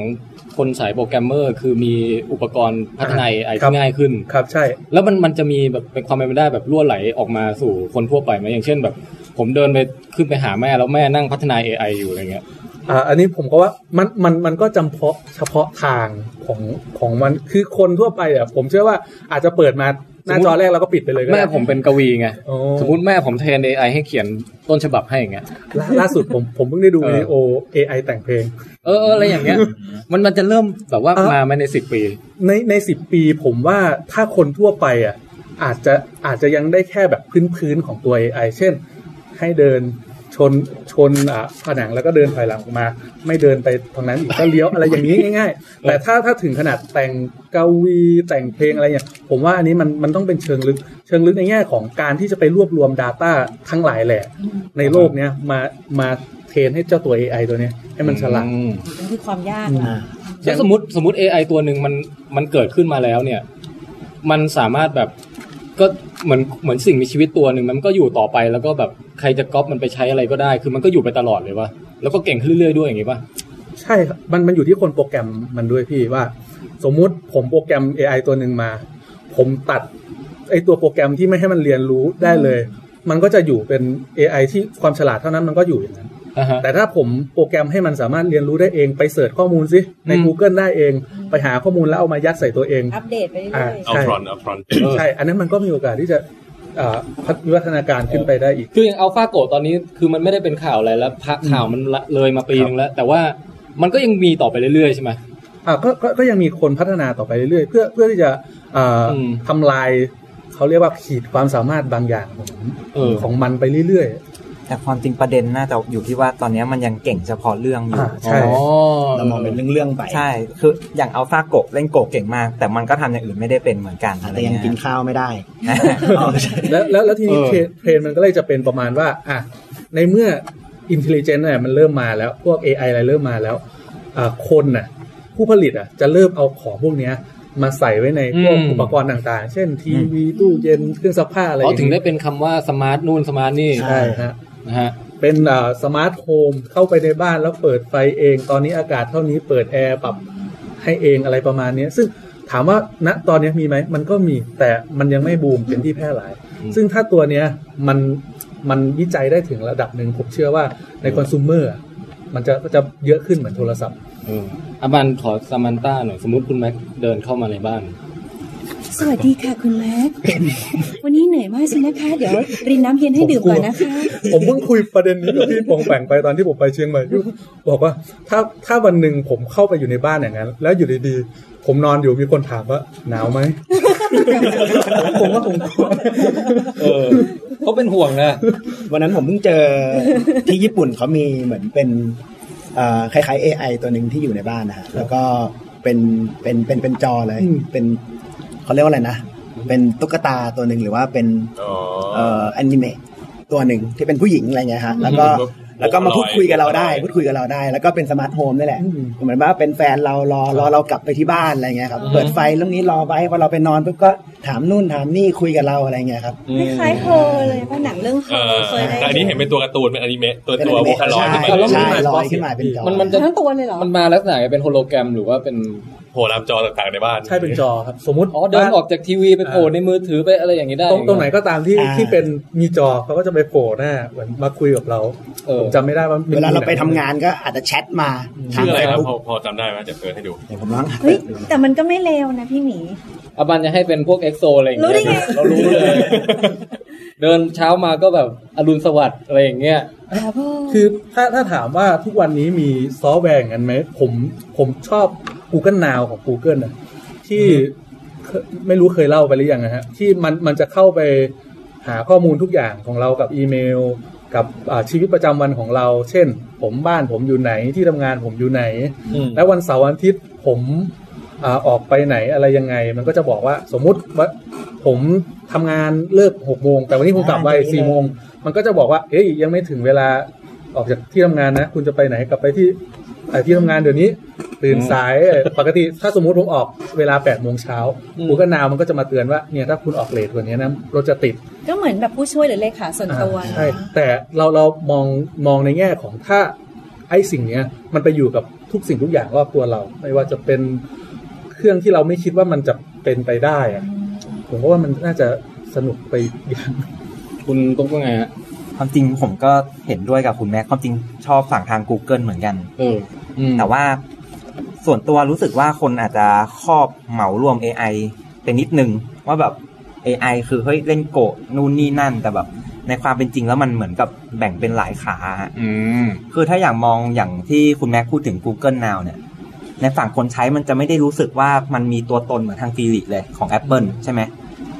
อย่างทาง s ี r ิเขาจะดู อ๋อ มีความเป็นเหมือนกับเป็นคน เป็นบุ มา ค กก ลิก ว่า เป็นเสียงเป็นอะไร ใช่ใช่ มีการ แต่ว่าฝั่ง Google เขากลับทำมาในแนวว่าไม่ได้มีบุคลิกอะไรงั้นเลย แต่เหมือน เอา เป็น ข้อมูลมาล้วน ใช่ เป็น อืม ผู้ช่วยมากกว่า ๆอืม เช่นเราถามเรื่องไร้สาระของสิริไปสิริก็จะตอบไร้สาระกลับมาหาเรา อ่า ผมว่าก็ได้เป็นสองแนวนะ ใช่ใช่ถ้ามันมันแยกกันมากกว่าฮะ เออ มัน พูดถึง แล้วแต่คนชอบ พูดถึง Google เนี่ยเออผมนึกถึง Google Glass ที่มันที่มันว่าจะมาจะมาตั้งนานแล้ว มันเจ๋ง แล้วเหมือนจะไปละ มันมันมีประเด็นเรื่องของแบบจริยธรรมอะครับมันไปสองคนนู้นสองคนนี้เดินมาข้างนอกแล้วมัน อ๋อ เออมันมีปัญหาพวกนั้นนะ คือเออเดี๋ยวนะ Google Glass นี่ก็จะเรียกว่าเป็นประเภทของเทคโนโลยีที่เขาเรียก augmented reality ใช่ไหม ใช่ อ่า เออก็คือเหมือนกับเรามองเราเอาอะไรมาใส่ครอบสายตาเราอะแล้วเรามองไปที่โลก โลกจเรียลิริงตี้โลกจริงอะแล้วมันก็จะขึ้นข้อมูลมาให้ต่างๆ เช่น ถ้าเรามองไปที่อาบันอย่างเงี้ยมันก็จะขึ้นรีวิวมาให้เลยว่ากี่คนนี้เป็นพลเมืองกี่ดาว แล้วก็ เดี๋ยวดี เอ นะ อกิน มื้อล่าสุดกินอะไร เออ ไปดึงข้อมูลมาจาก Facebook เอออ อะไรอย่างเงี้ยนึกออกป่ะเออ แล้วก็นู่นนี่นั่นน่ะนึกออกป่ะซึ่งเราว่าจริงๆมันดีนะ ด่า ไอ้ตัวเนี้ยฮะมันมันเป็นเทรนในกลุ่มที่สองของการ์ดเนอร์ที่เขานั่นมาก็คือเป็นเทรนของพวกดิจิตอลทั้งหลายแหล่ไม่ว่าจะ เราลง เป็นพวก แล้วแล้วอันแรกเราครบยังฮะ ตอนนี้คือเรากำลังจะข้ามจาก Intelligent อืม ใช่ คือเพราะสิ่งต่างๆ ความฉลาดต่างๆ เกี่ยวกับพวกไอไอเกี่ยวกับคอมพิวเตอร์ พวก AI อะไรต่างๆนะ อ่า ซึ่งเขามองว่าอนาคตอะยังไงมันก็ต้องเกิดชัวร์ อืม ๆครับ โอเคอ่ะแล้วอันมาอัน อ่า ต่อ มา มา คู่ที่ 2 ก็คือเป็นส่วนของดิจิตอล ก็จะมีพวกพวกอ่า VR พวกอ่า VR virtual reality อ่าใช่ฮะ แล้วก็มีพวกบล็อกเชน พวกอะไรอย่างเงี้ย อะไรคือบล็อกเชนค่ะ ยาวละบอก ยาว เชน เลย เอามาสั้นกันได้ เอ้ยเดี๋ยวเรา จริงๆ เราเราขอพูดความคิดเราให้จบตะกี้ก่อนเราเราอย่าง Google Glass เราว่ามันเราเราเชียร์ให้มันมา เพราะว่าเรานึกเออสองอย่าง อย่างที่หนึ่งอ่ะคือเวลาเออเจอแฟนรายการหรือว่าแฟนหนังสืออะไรอย่างเงี้ย ซึ่งเคยเจอไปแล้วครั้งหนึ่ง ทำหน้าไม่ได้ แล้วเขาบอกว่าพี่จำหนูได้เปล่า เงี้ย เราก็จะแบบกูอยากมี Google Glass มากเลยมันจะได้ขึ้นมาว่าคนนี้ชื่ออะไรเขาวก่อนคุยอะไรอะไรอย่างเงี้ยนึกออกว่าแล้วมันจะได้อ๋อโอเคนึกออกแล้ว อั อันนั้นนั้นประโยชน์อย่างที่หนึ่งนะผมว่านะ ส่วนตัวมาก ส่วน ตัวนะคุณแม็กไม่คุณแม็กต่ายไม่มีปัญหานี้เหรอฮะ อืมไม่ค่อยครับ ผม โอเค จำผมจำลูกค้าได้ค่อนข้างดี อืมก็ดีฮะดีดี นี่ อันนี้ใช้สมองต จ นเอ ริง ง ๆพอมาสายเนี่ยเราเราเราจะมีศัพท์อยู่ประมาณ 3คำครับที่ที่ที่ที่หลักๆ อันนั้นอันแรกคือเราเป็น AR AR เนี่ยคือ augmented reality เออ ก็อย่างที่พี่แทนบอกเลยว่า เออ เออมันเป็นโลกจริงแหละแต่พอเราใส่สมมติเป็น Google Glass เข้าไปเนี่ ครับยเราก็จะเห็นเป็น information ขึ้น ใช่ หรือยังขับรถอย่างเงี้ย อ่า ผมก็อยากให้มันแทนที่จะต้องก้มไปดูจอมือถือว่าเออ Google Map มันบอกให้ไปทางไหน อ่า ก็ให้เป็นลูกศรขึ้นมาบนถนนเลยอะไรอย่างเงี้ยนึกออกว่า อ่ เอออะไรทำนองเนี้ย อ่ะทีนี้มันก็จะมีอีกอีกศัพท์หนึ่งเราเรียกว่าเป็น VR ฮะ VR VR เป็น virtual virtual reality ครับ อ่าครับ virtual reality คืออะไรก็คือว่า ปัจจุบันที่เราเห็นกันบ่อยๆ ก็คือ เช่นคอนโดเดี๋ยวนี้เอ่อพวกแบรนด์ที่ขายคอนโดเนะฮะเขาจะเริ่มเอามาใช้ กัน แบรนด์นี้ไม่ได้ขายซุปไก่เหรอฮะ อ๋อขายคอนโดด้วยไม่ใช่ฮะ อุ้ย เอานำมันต้องมีหยอดมุกหยอดอะไรบ้างสิ ที่ว่าพอเราใส่ที่ครอบตาเข้าไปเลย เราก็จะไปเห็นห้องคอนโดนั้นจริง ๆ เลย ฮะ แล้วก็สามารถที่จะเลือกเดินได้ว่าจะไปดูห้องนอนเป็นยังไง ห้องน้ำมีมีอ่างอาบน้ำไหมอะไรอย่างเงี้ยฮะ คือผมอะเอ่อประสบการณ์ที่ตราตรึงผมมากที่สุดเกี่ยวกับการเล่น VR เนี่ยนะ ไปเล่นที่บ้านคุณแจ็คกอบอทไง ถ้าฟังวิดแคสจะมีคาแรคเตอร์ชื่อคุณ อืม แจ็คกอบอท แจ็คก นะ อบอท ครับ เออแล้วแกก็จะมี VR อยู่ที่บ้านแล้วก็ชวนให้พวกเราไปเล่นกันเอ่อของ PlayStation มั้งรู้สึก แล้ว อืม ไอตัวอย่างของเกม Resident Evil ภาค 7 อ่ะ ที่ผมลองเล่นแล้วใช้ The VR Kitchen นี่แหละ คือโคตรตกใจมันแบบ คือมันโผล่ คือ ปุ๊บ เราไปอยู่ในในที่ที่ซอมบี้อยู่ตรงนั้นจริง คือมันมันเป็นแบบหนังเหมือนหนังสั้น อ่าครับ คุณแม็กตายเออประมาณ 5 ทีอะไรเงี้ยเราลืมตามาปุ๊บคือเราถูกนั่งมัดอยู่กับเก้าอี้เว้ย ๆอ๋อขยับตัวไม่ได้ แล้วเราก็เราขยับตัวไม่ได้แล้วเราก็มองไปรอบๆ แล้วมันมีเออตัวละครอีกตัวหนึ่งอะแบบวิ่งมาหาเราเราก็บอกว่าต้องรีบหนีออกมาจากที่นี่แล้วโว้ยแมันจะแบบคือแล้วหน้าตามันแบบตื่นตระหนกมากอะไรอย่างเงี้ยเออ แล้วก็คือผมไม่สปอยเลยแล้วกัน เอาเป็นว่ามันเป็นประสบการณ์ที่แบบน่ากลัวจน แบบหัวนมผมแบบว่า บุ๋มเข้าไปข้างใน แต่แต่น่ากลัวจริงน่ากลัวมากอันที่ใช่ไหมเออนั่นแหละ ที่ นะ ที่ออฟฟิศผมก็มีตัว VR ตัวเนี้ยของ PS4 แล้วก็มีเกม Resident Evil Evil เลยเล่นอยู่ ซึ่ง เออ ผมผมลองเล่นดู ผมเล่นไม่จบฉากนะ คือ คือกลัวมากเลยไม่จบ คือคือเข้ามาเหมือนเข้ามาในห้องอย่างเงี้ย แล้วเราต้องคือมันก็ต้องมองให้รอบๆว่าเอ้ยไอตัวซอมบี้นั่น เออ ยู่ไห มันมันไม่รู้จะมาจากมุมไหน แล้วแล้วอยู่ดีๆ มันโผล่มาอย่างโผล่มาจากลังอย่างเงี้ย ผมวิ่งก็ ยิงไม่ถูก เอ เออ อ เออ น่ากลัว อ่ะกลับมากลับที่ประเด็นนะประเด็นของเรื่องนี้คือ เออ VR เมื่อกี้เมื่อกี้คือ AR แล้วก็ AR VR ถ้าเป็น AR เราเรามองว่ามันเป็นเราเป็นภาพจริง ๆ นั่นแหละ ก็คือเป็น อ่า environment จริง ๆ ที่เราอยู่ แต่ว่าเราก็มี information แทรก มีรูป มีนู่น อ่ามี มีนี่ขึ้นมา โปเกมอนโกอะไรพวก อ่า นี้ Pokemon Go อะไรอย่างเงี้ยฮะนี่ VR เรามองเป็นพอมันเป็น virtual เนี่ยคือมันเป็นภาพเสมือนทั้งหมดเลย อ่าครับ คือเราใส่แว่นเข้าไปเนี่ยทุกอย่างเป็นภาพเสมือนหมด อ่า แล้วกำลังมีอีกศัพท์หนึ่งที่เรียกว่าเป็น MR อ่า Mix- เฮ้ย คือ mix Mix อ่าคือ mix reality อันนี้ผมยังไม่รู้เลยเนี่ยคืออะไรฮะ ถ้าเกิดเมื่อกี้เราย้อนกลับไปที่ตัว Resident Evil เนี่ย Mix อ่ะ Reality คือว่าเราอยู่ในสถานที่จริงแหละ อยู่ในอยู่ในนี้เลย อยู่ในเอ่อตรงนี้เราเรียกว่าเป็น Rabbit Group ใช่ไหมฮะ อ่าครับ อ่า อยู่ใน เราอาจจะ The Burrow The เราอาจจะ Burrow นั่งนั่งอยู่แล้วก็ใส่แว่นเข้าไปปุ๊บก็ยังเป็นสถานที่เดิมนั่นแหละ แต่ว่า อ่า สามารถเล่น Resident Evil ได้ โอ้โห อยู่ในสถานที่จริง มีผีโผล่มาจริ อง ยู่ใน ๆ แล้วเราก็สามารถที่จะ เชื่อ อินเทอร์แอคกับมันได้ มันมี มันจะยิ่งสมจริงขึ้นอีกใช่ไหม อ่า ที่ที่มันจะเป็น เฟ เห ซ มือน บุ๊กด้วยนะ เป็นเป็นภาพธรรมดาแต่จะมีมอนสเตอร์ขึ้นมาพี่ให้เล่น ผมว่าอันนั้นยังยังยังค่อนข้างเกี่ยวเกี่ยวกับ AI อยู่นะ แต่ว่ามันมีอันนึงคือพอมัน Kickstarter Project อะไอตัว Mixed Reality เนี่ย ผมก็ไปสั่งเหมือนกันยังไม่ได้เลย เออเออ เออแซบบ็อกเนี่ย มันชื่ออะไรนะแซบบ็อก Zapbox แซบ แซ่บ แซบบ็อกเนี่ยครับ แซบบ็อก อันนี้มาจากไข่เหรอ เออ เอ่อมิกซ์เรตี้ซึ่งอันเนี้ยคือมันมันพยายามเบลนทั้งเอ่อ AR และ VR เข้าด้วยกัน คือเราสามารถอินเทอร์แอคกับ interact กับมันได้ ครับ อันนี้มีของ Microsoft ก็มีเนาะ โฮโลเลนไหมครับ อ่าฮะ เออ เจ๊งไปเลย คนสาธิตนี่หน้าตาแบบดูเนิร์ดมากอ่ะ แต่จริงๆ อันนี้ผมว่ามันก็ยังเป็น AR อีกแบบรูปแบบหนึ่งมากกว่า อ๋อ แต่แค่ไปหยิบหยิบของหยิบอะไรได้ เนี่ยคือเราใช้กระดาษใช้กระดาษจริงอ่ะเขาจับกระดาษจริงมาวาดรูปบน 3D space ได้ ฮะ อะไรเงี้ยฮะอันนี้คือไดกอฟ อ๋อ เออเนี่ยแล้วหยิบเอามือไปจับเหมือนจับจับกระดาษแต่ว่าไดกอฟในนั้นได้ ฮะ อะไรเงี้ยฮะ เฮ้ย อันนี้ทำให้ผมนึกถึงซีรีส์ Black Mirror ตอนหนึ่ง ที่มันไปเล่นเกมผีในบ้านหลังหนึ่งอ่ะ แล้วมันเป็นเกมผีที่แบบ เออเป็นอย่างเงี้ยมิกซ์เขาเรียกอะไรนะ มิกซ์เรตี้ มิกซ์เรียลิตี้เนี่ย แล้วมันสุดท้ายมันแยกไม่ออกเลยว่าอะไรคือโลกจริงกับโลกในเกมอะไรเงี้ย แล้วมันซ้อนหลายซ้อนหลายซ้อนหลายซ้อนจนแบบผักมุมหลายรอบมากอะสนุกนะตอนนั้นจำได้ปะ แต่แต่คืออย่างที่บอกก็คือคิดเหมือนกันว่าแบบ คือมีคนเคยพูดว่าไม่แน่ในโลกอนาคต ซึ่งไม่รู้ว่าอีกนานแค่ไหน คือทุกอย่างจะเป็น virtual อะไรเงี้ยคือเคยเหมือนกับเคยดูที่แบบคนแค่นั่งอยู่เฉยๆแล้วเสียบปลั๊กเสียบนู่นเสียบนี่แล้วเราอ่ะเหมือนกับแค่มีกายหยาบนี่แต่ว่าเราไปใช้ชีวิตอยู่ในโลก virtual หมดเลย The ซึ่ง Matrix ซึ่ง แล้วแบบ ซึ่งเราว่ามันไม่ จะดีไห มันไม่ต้องรอถึงขั้นเสียบปลั๊กเข้าไปในสมองแบบแมทริกก็ได้นะ เราว่าแค่ VR เนี่ย potential เยอะมากแล้วนะเออในการแบบไปเที่ยวที่สถานที่ต่างๆ อย่างสมจริงสุดๆอะไรอย่างเงี้ยหรือหรือ mix เอ่อ reality เนี่ยอะไรก็ตามอะไปเที่ยวภูเขาหิมะ แล้วแบบหยิบก้อนหินขึ้นมาดูหรือว่าหยิบหิมะขึ้นมาได้หรืออะไรอย่างเงี้ย ใช่หรือรวมไปถึงการทำงานก็ได้ไงสมมติว่าคุณแม็กอยู่ประเทศไทยแล้ว อืม มีเอ่อคนทีมที่อยู่อเมริกาอย่างเงี้ยคืออาจจะเข้าโลก virtual มาแล้วนั่งทำงานอยู่ในห้องเดียวกันก็ได้อะไรเงี้ย เออ แต่ว่าแล้วแบบแทนแบบจะไปเล่นออกกำลังกายก็นัดเพื่อนอีกคนนึงว่าเฮ้ยเดี๋ยวเราไปออกกำลังกายแล้วก็เข้าโลก virtual ไปแต่ตัวจริงอ่ะแบบนอนเป็นผักอยู่หรืออะไรอย่างเงี้ย หรือถ้า จะ เรา ป็นงนั้นด้ เราอยากไปดูหนังกับอบันแต่เราขี้เกียจฝ่ารถติดอย่างเงี้ย อืม เราก็ใส่แว่นกันสองคนแล้วก็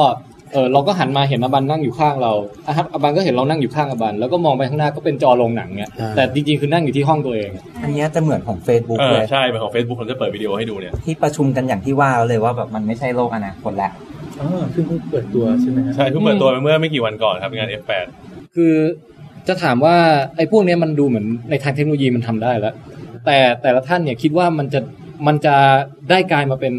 ส่วนหนึ่งของชีวิตคนทั่วไปจริงๆไหมหรือว่ามันก็จะเป็นแบบเหมือนกิมมิคขึ้นมา แล้วก็หายไปแค่แบบ ผมว่าข้อจำกัดแรกเลยอะครับ คือเรื่องของฮาร์ดแวร์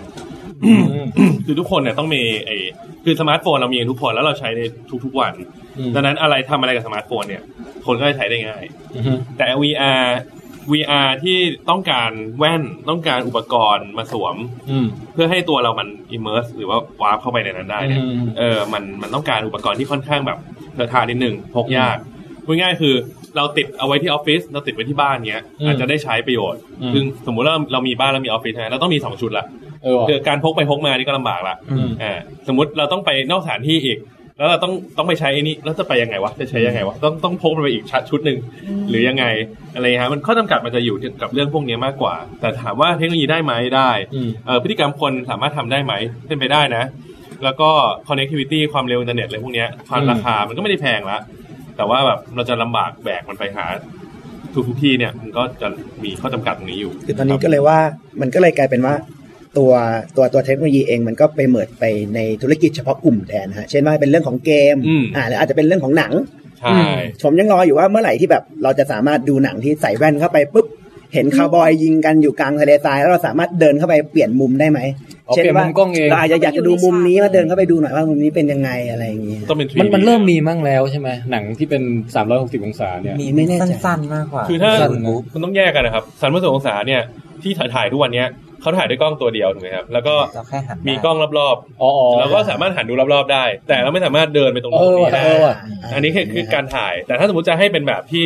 เดินหาตะมุม เออ ต่างๆได้เนี่ย คือเรามันต้องเป็นการแบบสร้างเหมือนทำเกมอะเป็น อ่าฮะ 3D ขึ้นมา อ๋อ แล้วแล้วตัวเราเป็นตัวละคร เออเออ แล้วก็เดินไปดูตามจุดต่างๆ ในในในพื้นที่ตรงนั้นได้ โอ้งานละเอียดอะนะ งานละเอียดครับ เออเออเออ มาเล่นเซลดาใน Nintendo Switch แต่คือถ้าถ้าเป็น ใระมณยสนุกดี ถ้ากลายเป็นหนังแบบนั้นปุ๊บเนี่ยผู้กำกับก็จะไม่ใช่คนที่เลือกช็อตเลือกอะไรแล้วนะ คือกลายเป็นว่าตก งาน อาจจะแค่กำกับแค่พล็อต เออ เออ ว่าหนังคนแสดงอาจจะยาก แต่พวกแอนิเมชันเนี่ยเป็นไปได้ อ่า พิกซ่าหรือ เออว่ะ อะไรพวกเนี้ยคือสามารถเรนเดอร์ให้เราเข้าไปดูมุมต่างๆ ตามตัวละครแต่ละอันได้ กันซื้อเหรอ เออใช่ต้องเข้าไปดู เอามุมไหนดีครับ แต่กลายเป็นว่าแอนิเมชันเรื่องหนึ่งเราอาจจะใช้เวลาดูเป็นวันเลย อืม ดูมุมนั้นมุมนี้ไปเลย คนละมุม อ่า จริงๆ ไปดูคนใครคือคนร้ายเดินไปสองก่อน มันมีมันมีคล้ายๆอย่างเงี้ยครับแต่เป็นเป็นเรื่องเป็นส่วนเป็นเหมือนคล้ายๆทีมปาร์กอะชื่อ Sleep No More อยู่ที่อ อื เม ม ริกา อืม เราสามารถเลือกตามตัวละครแต่ละตัวที่แสดงเป็นการแสดงจริงนะครับ ในตึกตึกหนึ่งเนี่ยเราเลือกตามตัวละครแต่ละตัวได้ไม่เหมือนกัน เอออ๋อ แต่การจะดูให้รู้เรื่องทั้งหมดได้เนี่ยเราต้องมาดูหลายรอบมาตามตัวหนึ่งรอบหนึ่งมาตามอีกตัวหนึ่ง เห ร มือ อน บหนึ่ง เหมือนเล่นเกมภาษาแต่ว่าเป็นคนแสดงจริง ใช่เป็นเรื่องเกี่ยวกับการแสดงจริง แล้วแต่เราไปจิ้มนมเขาอย่างนี้ได้ ปะ บ้า เขาก็เป็นคนนะ เขาเขาจะมีคนมาไล่เราออกไป มีมีห้ามแต่ต้องครับห้ามแต่ อ๋ ต้อง อโอเค ขอถามหน่อยค่ะแล้วคิดว่าเป็นไปได้ไหมว่าในโลกอนาคตพวกเอ่อ virtual reality หรือ augmented หรือว่า MR ทั้งหมดเนี่ย A มัน V จะ R อะไรอย่างเงี้ย อืม อืมมันจะเดี๋ยวสิ มันจะแบบว่ามาทดแทนโลกความเป็นจริงหมดเลย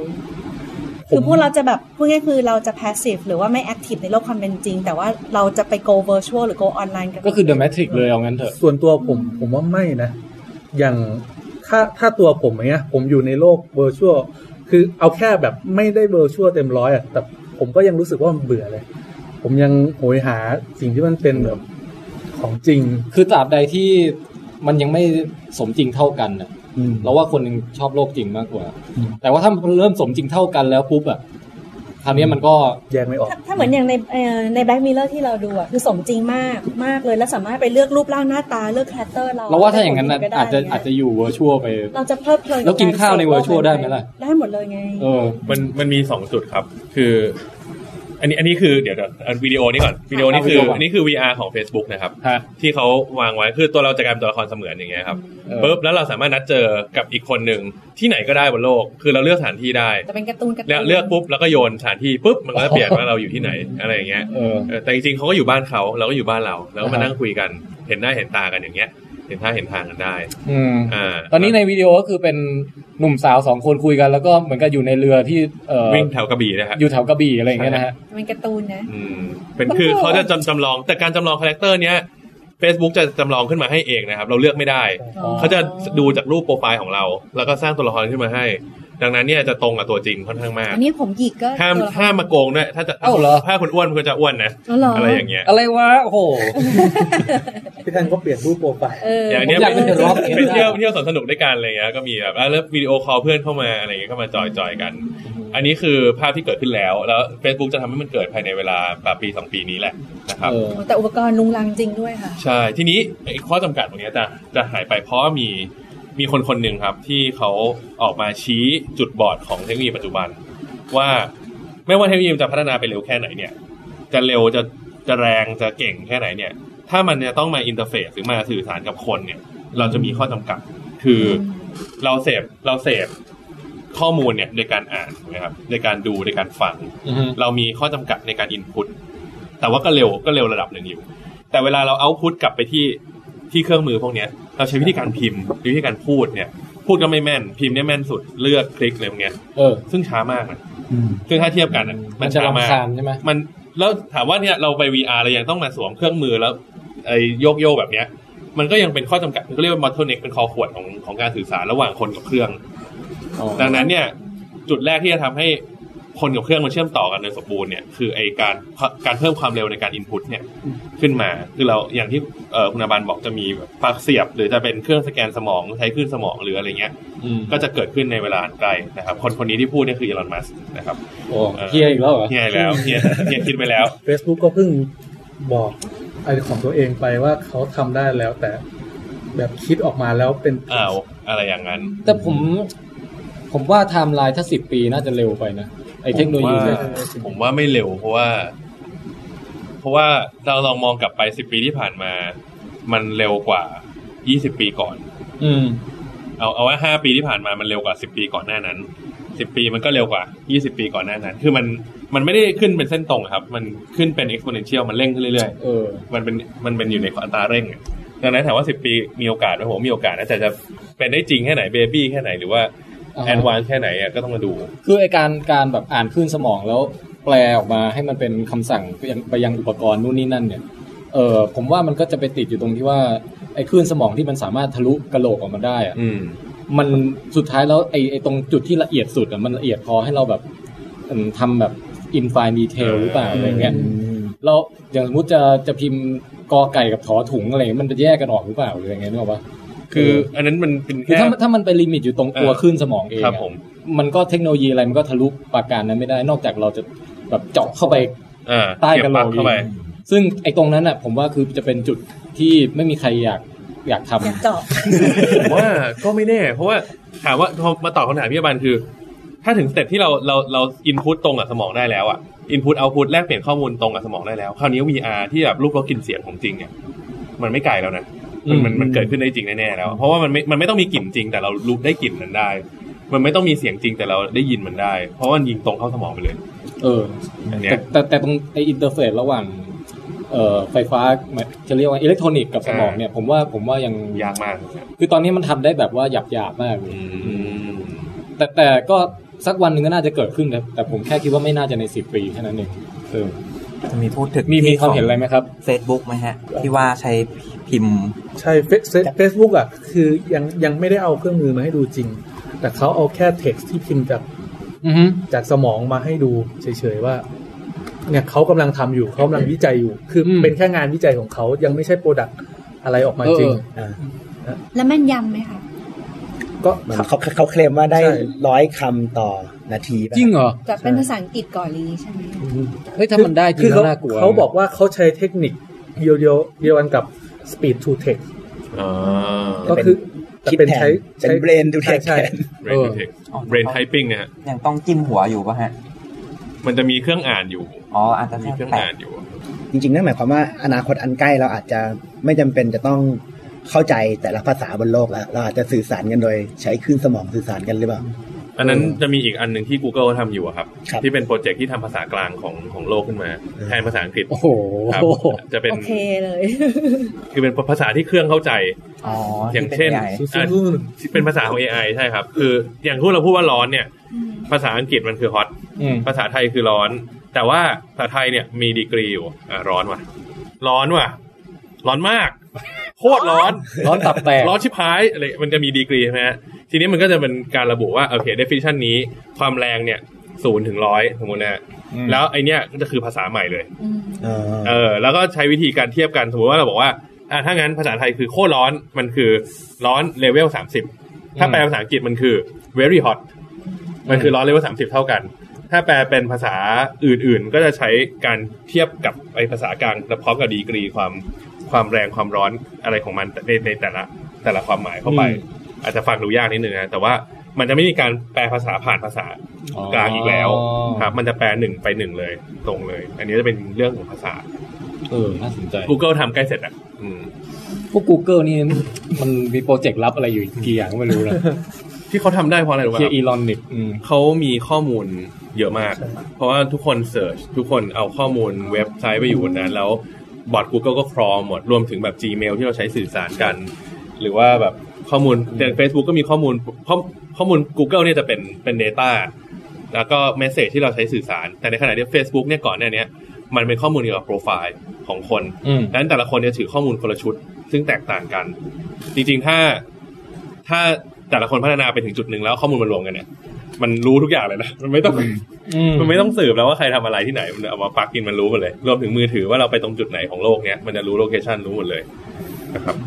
อืม สิ ไอ้น่ากลัวไหม เราว่าถ้ามันมันจะน่ากลัวต่อเมื่อ เรามีความระแวงว่าข้อมูลเราจะใครเป็นคนไม่ดีเอามาใช้หรือเปล่า อย่างสมมติเราชอบกินถั่วเงี้ยเราจะโอเคกับการที่มีคนรู้ว่าเราชอบกินถั่วหรือเปล่า ก็ก็ไม่มีปัญหานะถั่วแบบไหน ล่ะ เออถั่วลันเตาอะไรเงี้ย อ๋อถั่วลันเตาก็ได้อยู่นะ เออก็น่าคิดนะ ถ้าถั่วประเภทอื่นอย่างเงี้ยก็คือเอออาบันก็อาจจะแบบเริ่มไม่ค่อยอยากรู้มากอะไรอย่างเงี้ยนึกออกไหม อืม แต่ความจริงอันเนี้ยฮะพี่แทน ผมเคยเห็นข่าวว่าข้อมูลส่วนตัวพวกเนี้ยจำจำดีเทลไม่ได้ว่าเป็นใคร แต่ประมาณว่า มีคนที่เขาไม่ชอบอ่ะเขารู้ว่าคนนั้นเป็นลมบ้าหมูอะไรเงี้ย อืม แล้วเขาทวิต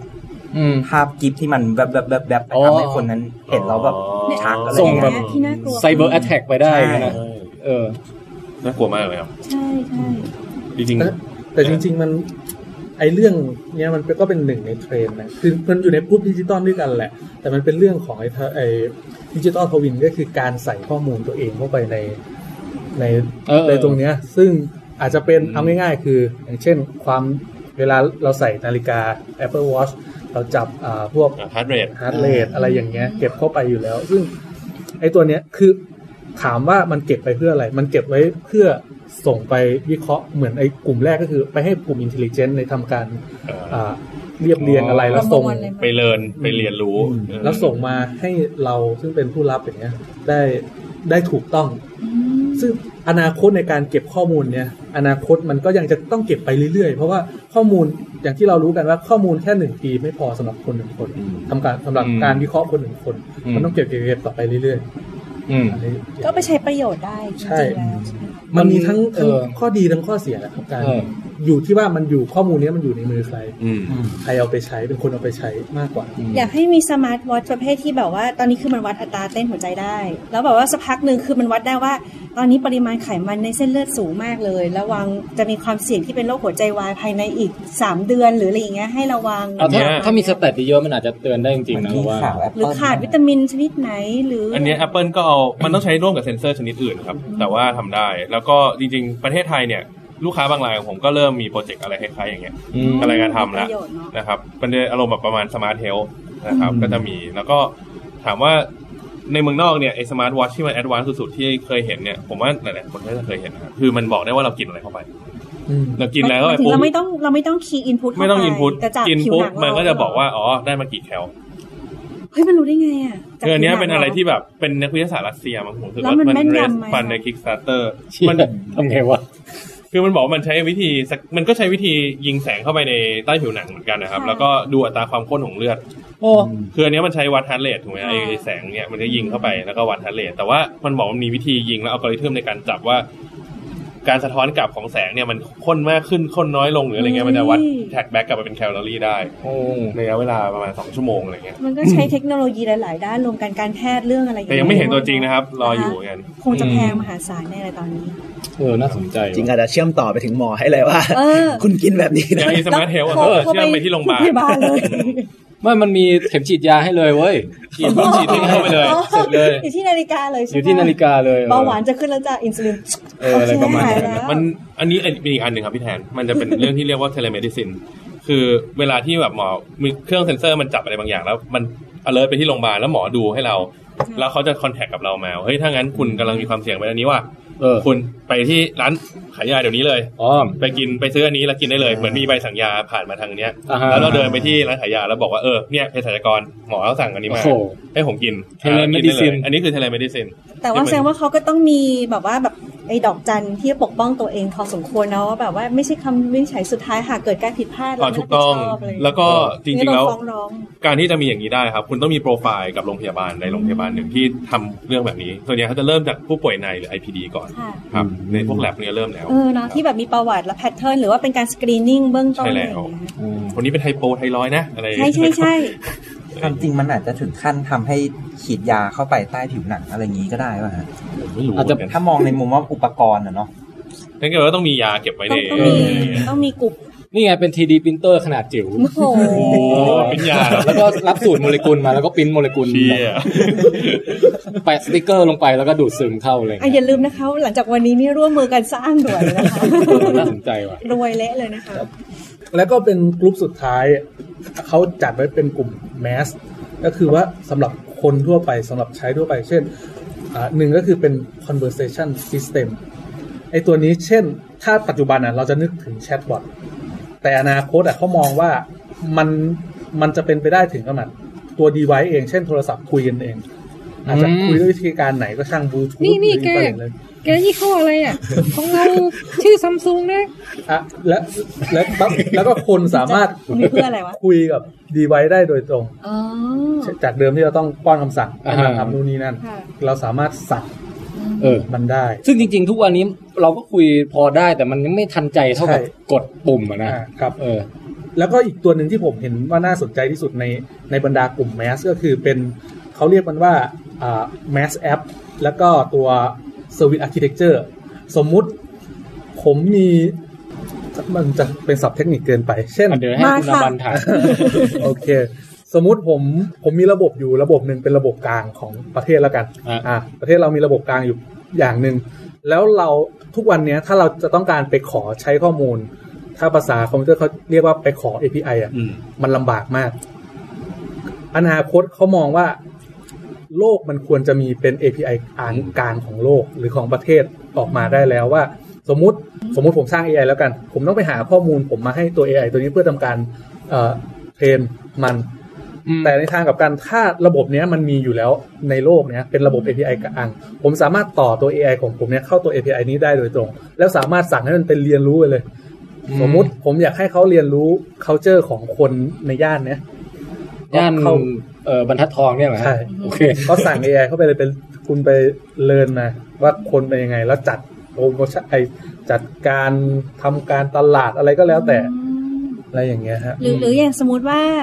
ประเทศประเทศญี่ปุ่นก็ได้การรถไฟเขาดีมากเราอาจจะสั่ง AI ของประเทศไทยว่าไปเรียนรู้จากข้อมูล อืม ของการรถไฟญี่ปุ่นมาซีกับอะไรประเทศอื่นอะไรก็ว่าไปแล้วเอามาพัฒนาเราเองใช่ไหม ครับ อันนี้จริงๆ โปรเจกต์นี้มันมีการเริ่มแล้วมันชื่อว่ามันตัวย่อมันเป็น MASA ครับมาสร้าง มาซ่า เอ้ยแต่ว่ามันถ้าอย่างเงี้ยมันต้องอาศัยสันติภาพ world peace เยอะเหมือนกันนะ เพราะว่าแต่ละประเทศก็จะไม่ไว้ใจกันใช่ แล้ว ไหม อาจจะห่วงข้อมูล สมมติเกาหลีเหนือบอกว่าเอ้ยอเมริกามาเลยเอ่อแคบแหล่งข้อมูลกลางกันอะไรเงี้ยมันก็คงยากเหมือนกันนะ อืม จริงเอาแค่ว่าในประเทศเราให้มันเชื่อมกันเนี่ยยังยากเลย เอาแต่ละกระทรวงอย่างเงี้ยเหรอ คือผมว่า อืม เคยได้ยินเรื่องที่คนเชียร์อัพเชียร์ให้รัฐบาลเนี่ย เปิดทำ API กลางของประเทศเนี่ยเยอะมากเลยนะครับนั่นจะเป็นบล็อกนั้นเขาก็เชียร์อะไรสำนักต่างๆเขาก็เชียร์กัน แต่ว่ามันไม่เกิดเลยอ่ะมันยากมากแล้วอย่างรัฐบาลเราตอนนี้มันก็ค่อนข้างแบบไปในทางที่ปิดข้อมูลมากกว่าเปิดข้อมูลเอออก็โอกาสที่จะเปิด API ยากมาก น่าจะเป็นเอกชนกันมากกว่าที่เปิดชวนคุยกันได้ อ๋อมาลิงก์กันเอง แต่แต่แต่อันหนึ่งที่เปิด API กลางแน่นอนคือ Prompt Pay คือเอ่อเรื่องของการโอนเงินอะไรเงี้ยด้วยบัตรเอ่อประชาชนด้วยเบอร์โทรศัพท์อะไรเงี้ยอันนี้คือ API กลางน่าจะเป็นอันแรกๆของรัฐบาลเนี่ยที่ที่ใช้ร่วมกันในทุกๆแบงก์ทุกๆธนาคารได้ครับ เออไหนไหนๆพูดเรื่องพร้อมเพย์แล้วคุณแม็กแอปมีอะไรคอมเมนต์หน่อยไหมฮะในฐานะอยู่สาย financial เนี่ย เอ่อพร้อมเพจฮะจริงๆผมเห็นด้วยนะ คือถ้ามองจากระบบอะมันเป็นการสร้างอินฟาสตรักเจอร์ใหม่ของประเทศเราเลย ของในด้านของ Financial ฮะ เราต้องเข้าใจอย่างหนึ่งว่าประเทศเราอะโตมาถึงขนาดนี้ด้วยการใช้เงินสด อ่าฮะ ซึ่งถ้าเราอยากพัฒนาไปมากกว่าเนี้ยมันต้องมันต้องเปลี่ยนอินฟาสตรักเจอร์ของ Financial ของประเทศเราให้เปลี่ยนจากเงินสดมาเป็นระบบอิเล็กทรอนิกส์ได้แล้ว อืม อ่าครับซึ่งผมเห็นข้อดีอย่างหนึ่งก็คือ ที่เขาเชียร์มากเลยก็คือว่า พอเงินมันวิ่งเป็นดิจิตอลแล้วอะอ่าการทุจริตอะไรมันจะน้อยลง อ๋อ มันแพ็คได้หมด ตรวจสอบได้ ตรวจสอบได้ ที่มาที่ไป แล้วก็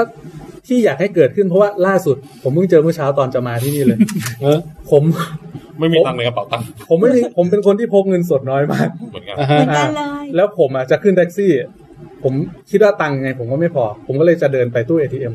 เอาบัตรหนึ่งบัตรเสียเข้าไป ATM บอกใช้ไม่ได้ อ้าว เออเรื่องการ เออ การติดต่ออะไรใช้ไม่ได้ ผมเลยเอ๊ะหรือว่าบัตรนี้มันเป็นชิป ก็เลยลองเปลี่ยนบัตรที่ไม่ใช่ชิป เสียบเข้าไปดู อ่านไม่ได้ อืม ซึ่งบริเวณนั้นน่ะ มีตู้ ATM แค่ตู้หนึ่ง เดียว แต่อีกตู้หนึ่งห่างไปประมาณโลหนึ่ง โอ้โห แล้วคุณแม็กซ์ทำยังไง ผม คะ ก็เลยต้องคือต้องนั่งรถกระป๋องไปเพื่อไปที่อีกตู้หนึ่งเพื่อจะให้กดได้ แต่ถ้าทุกทุกๆคนทุกอย่างในสาธารสาธารณูปโภคของประเทศเราครับ ถ้ามันรับเงินเป็นหน่วยดิจิตอลแล้ว ผมว่าผมไม่จำเป็นต้องมีเงินสดหรอกผมขึ้นรถแท็กซี่อ่ะผมจ่ายด้วยอาจจะพร้อมเพย์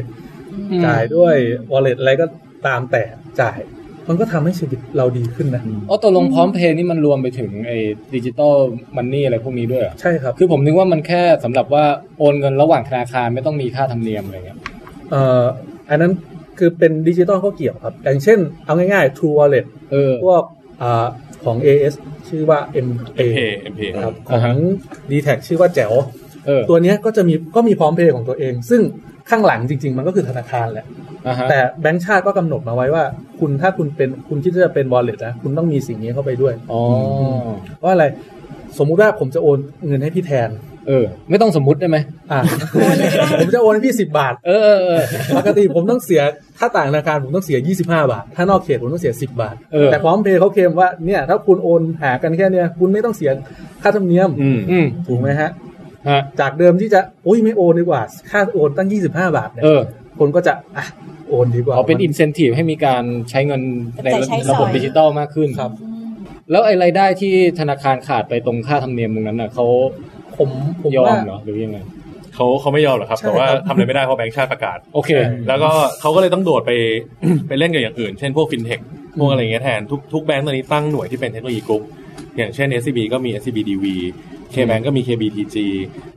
เอ่อกรุงศรีก็มีกรุงศรีกรุงศรีอินโนเวทอะไรเงี้ยครับแต่ละที่จะมี มันคืออะไรคะที่พูดมาทั้งหมด คือเป็นบริษัทลูกครับเอ่อเพื่อที่จะพัฒนาและก็ลงทุนในกลุ่มที่เป็น financial technology อ๋อ นะครับเขาจะได้ไปเป็นเจ้าของเอ่ออย่างเมื่อก่อน PayPal ดังสุดใช่ไหม ค่ะ พวก fintech อย่างถ้าสมมติเขารู้ตัวก่อนว่าเฮ้ยมีคนกำลังทำไอ้นี่ อืม แล้วแบบมันกำลังจะเกิดแน่เลย เขาก็จะเอาบริษัทเล็กๆพวกเนี้ยเอาเงินทุนไปลงไว้ก่อน อ๋อ แล้วเขาก็จะมีถือสิทธิ์ในการเป็นเจ้าของในพวกเทคโนโลยีพวกนี้นะครับในอนาคต เอง จริงๆผมอาจจะเสริมนิดนึงว่า ชนะ เอ่อธนาคารจริงๆก็ไม่ได้เสียประโยชน์โดยซะทีเดียว แต่ว่าส่วนหนึ่งที่ธนาคารอาจจะได้ประโยชน์ก็คือการขนเงินที่มันเป็นเงินสดเนี่ยครับ อ่ะ อาจจะน้อย น้อย ล ล ง ง ต้น อ๋อ ต้นทุนเขาอาจจะน้อยลง ครับ แทนที่เขาจะต้องขนเงินไปที่ตู้ ATM เพราะว่าคนต้องกดออกมาเพื่อมาจ่ายเซเว่นอะไรอย่างเงี้ยครับ แล้วก็มีรปภแบบว่า อ่า คอยป้องกัน คือ ปีปีหนึ่งประเทศเราเป็นประเทศที่มีเงินสดนะครับ อยู่ ครับ ตามตู้เยอะมากนะถ้า เมื่อเทียบกับอื่นๆเหรอ เมื่อเทียบกับประเทศอื่น อืม คือถ้าคุณคิดจะเป็นธนาคารแล้วคุณไม่มี ATM คุณก็ต้องอ่ายอมยอมควักเนื้อตัวเองไปจ่ายในส่วนของ อ่า ไปไปกด ค่าอิน ตู้ เตอร์คอนกับ อ่า แบงก์ ไป อื่น กดตู้อื่นฟรี อ๋ออ อย่างเช่น TMB เช่น Standard Charter CIMB พวกนี้ครับ อืม อ เพื่อเขาจะจะลดภาระในการคอสของตู้ตู้ ATM หนึ่งตู้หนึ่งจะมีซื้อมาแล้วต้องมาเทสต้องมี maintenance ต้องมีระบบความปลอดภัยนู่นนี่นั่นอีก ซึ่งยอมเสียค่ากดฟรี เออ จริง ให้ลูกค้า เพราะอา ส บัน บายใจกว่า อาบันใช้ Standard Charter อยู่คือเขามาโปรโมทที่ออฟฟิศอะไรอย่างเงี้ยค่ะ แล้วคือแบบหาตู้ ATM ไม่เคยได้เลย อืม แต่ทุกอย่างออนไลน์แล้วแบบ คือโอนเงินให้ใครก็ฟรีจ่ายค่านู่นค่านี่คือฟรีหมดเลย ผม น หา สะดวก ตู้ ก ATM เพื่อเปลี่ยนรหัสบัตร เออ Standard Charter มาตีกว่า ใช้โทรไป กดได้แต่ว่าเปลี่ยนรหัสไม่ได้ เพราะต้องไปกดติดเกียรที่ตู้ ใช่ แล้วไม่มีตู้ ก็ใช้พี่โทรไปนะคะ แล้วแล้วที่ที่เซ็นทรัลพระรามสามมันจะมีสาขา Standard Charter อ่ะผมรับบัตร โอ้โหคุณ อะ รู้ อะอะไรเรียบร้อยออกมาแล้วปุ๊บ ไม่มีตู้ ผมเดินออกมาข้างหน้า ผมเลยถาม ป้าป้าครับ ตู้ตู้อยู่ไหน ครับ อ๋อป้าก็บอกอ๋อนี่ไปกดเลยลูกอยู่ข้างๆนู่นแหละตู้ของธนาคารอื่น คือ แบบ สาขาไซน์คาเตอร์ไม่มีตู้ ไม่มี ATM ตู้เออ ใช่ใช่แต่แต่มันได้ตรงที่สะดวกมากคือรับเงินเลยทุกอย่างไม่มีค่าธรรมเนียม มันก็เป็นอินเซนティブไปอะไรเงี้ยแล้วแบบมีผูกโปรโมชั่นเยอะแยะใช้บัตรเครดิตเท่าไหร่แล้วคืนเงินแบบมหาศาลมากเลย แต่ทีนี้ถ้าถ้ามองไปในอนาคต ในสิบปีเราจะเลิกใช้เงินสดกันไหมฮะ ผมคาดหวังให้มันเป็นอย่างนั้นนะ เอออฟันธงกันเลยไหม แล้วเดี๋ยวสิบปีมาดู ใครทายถูกผมให้สิบบาท ผมว่ามัน เอ่ จะ อ น้อย ให้ ลง ผ่านพร้อมเพย์ใช่ไหม เอ้ยผมได้ยินข่าวว่ามีประเทศหนึ่งที่เขายกเลิกใช้เงิน จริงๆกันแล้ว น่าจะเป็นเดนมาร์กนะครับ จริงเหรอ คุณคุณ ใช่เขา ไปถึงขั้นนั้นได้แล้วเหรอ ใช่ฮะทั้งประเทศเลยคือยกเลิกเงินที่เป็นแบบธนบัตรจริง ๆ เลยนะ เราเราชอบนะ แล้วเราอยากให้ลักษณะที่แบบว่า พอกดตื้นหรือจ่ายค่าไก่ย่างสิบไม้หรืออะไรก็ตามอย่างเงี้ แล้ ยว ทุกอย่างมันขึ้นเป็นรายรับรายจ่ายเป็นบัญชี ที่ เท่ากัน ที่ผมชอบอย่างหนึ่งคือประเทศจีน อ่าฮะ เขามีระบบที่ว่า B B Chat ที่รับเงิน เราจะเห็นว่าร้านขายไก่ย่างข้างๆอะ เออ รับ B Chat เออ รับไม่ต้องใช้เงินสดเอา B Chat ไปสแกนโอนเงินไปให้เขา น่าสนใจว่ะ เออเออเออ ปัญหาที่จะตามมาคือว่า อ๋อ เราจะซุกเงินไม่ได้แล้ว ใช่ จริง เอ่อสวีเดนครับ ใช่ สวีเดนเป็นประเทศแถบสแกนดิเนเวียเนี่ยจะเป็นประเทศแรก ๆ ที่จะไปที่ cashless society สำเร็จแน่นอน โอ้ อืม เออเออนี่ ถ้าในในเทคโนโลยีแนวนี้นี่ผมล้าหลังมากเลยว่ะ เดี๋ยวผมต้องเริ่มใช้ e-money มั่งแล้ว เฮ้ย เออ คุณที่คุณแม็กอ่ะเออแม็กแม็กตายเปิดอยู่เขาบอกว่าพอใช้เป็นแบบ e-money แล้วทำให้เกิดการปล้นธนาคารลดลงอย่างเป็นนัยสำคัญ อ๋อเอาละครับ มันจะต้องเป็นแฮกเกอร์แล้วถึงจะปล้นได้ เมื่อกี้แหละค่ะ อ่ะกลับกลับมาที่ตรงโครงสร้างของประเด็นรวมที่เราคุยกันอยู่ เอ ว่า พีไอ ถึงไหนแล้ว เมื่อกี้กลับไปที่ API ก็ API ก็ อ่าโอเค เป็นประเด็นที่ ก็ สาม เนี่ยฮะ ใช่ ที่ ไหม ที่ผมคิดว่ามันมันน่าสนใจของของในในกลุ่มแมสนะครับ อ่า ก็จะมี 2 อย่างเนี้ยส่วนเอ่ออย่างอื่นก็จะมีเป็นพวกดิจิตอลแพลตฟอร์ม พวกอ่า security อะไรขึ้นมาส่วนซึ่งจะ ยัง แก ไม่ เป็นกลุ่ ไม่ได้รู้สึกน่าสนใจมาก อืมใช่ อ๋อโอเคโอเคอ่ะงั้นทวนนิดนึง เราอ้างอิงตามอาร์ติเคิลของอะไรนะฮะ Gartner ของการ์เนอร์ ของการเนอร์ซึ่งเป็นชื่อชื่อของเว็บหรือของ research ใช่ใช่เป็น ของ เป็น research research ครับ โอเค แล้วก็เขาบอกว่าให้จับตาดูสามสามอย่างหลักๆสามกลุ่มหลัก คือจริงจริง ๆเขาแยกเป็นสิบแต่เขากรุ๊ปมาให้อีกทีหนึง อ่า ว่ามีสามกรุ๊ป ซึ่งก หลั ลุ่มที่หนึ่งคือ ๆเป็นกรุ๊ปของ intelligence อ่าก็เป็น ก็เป็นพวก เช่น อ่า AI พวกอ่า สมาร์ทนู่น พวก นี่ ใช่ อ่า อ่าต่อมา แล้วก็กลุ่มที่สองก็เป็นกลุ่มดิจิตอลก็เป็นพวก VR พวกอ่าเก็บข้อมูลต่างๆของเราครับ อืม แล้วกลุ่มที่สามก็คือเป็นกลุ่ม mass เช่นพวก conversation system พวก chatbot พวกอ่าอุปกรณ์คุยกัน แล้วก็พวกอ่า API กลางอะไรอย่างเงี้ย อันนี้ โอเค ทีนี้เอ่อตะกี้เห็นมีคำบางคำหลุดมาแล้วก็ยังไม่ได้อธิบายกัน อย่างเห็นบอกว่ามีอะไรบล็อกเชนอะไรทุกอย่าง blockchain blockchain บล็อกเชนคืออะไรครับ โปรดติดตามครับบล็อกเชนเทคโนโลยีสำคัญที่จะมาเปลี่ยนระบบการเงินของโลกนะฮะ ใน นอกจากนี้นะฮะยังมีคุยกันต่อเรื่องของเทคโนโลยีอีกมากมายครับ driverless car ใครจะทำสำเร็จก่อน AI จะมาแย่งงานคนไหม เทคนิคอัลกอริทึมการโฆษณาใน Google และ Facebook มีเบื้องหลังอย่างไร โลกออนไลน์โลกโซเชียล เป็นโลกที่อยู่แล้วชีวิตดีขึ้นหรือว่าแย่ลงกันแน่ ทิศทางของมันจะไปทางไหน จะขึ้นกับบริษัทยักษ์ใหญ่ไม่กี่เจ้าที่ครอบงำพฤติกรรมคนทั้งโลก หรือขึ้นอยู่กับเราผู้บริโภคเป็นผู้เลือกเอง และจุดสมดุลต่างๆ มันจะเกิดขึ้นเองได้หรือไม่ครับ ยังมีสถิติน่าสนใจอีกมากมายหลายอย่างนะฮะ ของการใช้เทคโนโลยีของทั้งชาวไทยแล้วก็ของทั้งโลกนะครับ ที่จะเอามาเล่าให้ฟังกันในครึ่งหลังนะฮะ และแน่นอนครับ โอ้โห ขาดไม่ได้ก็คือวิดเกม วิดเกมครับ มีของรางวัลแจกนะฮะ และที่ทุกคนรอคอยครับวววิดวิดวิดแอปโอ้โหยแอปสำหรับฟังวิดแคสโดยเฉพาะนะฮะ เดี๋ยวจะเปิดตัวในตอน 53.2 ตอนหน้านี้ครับ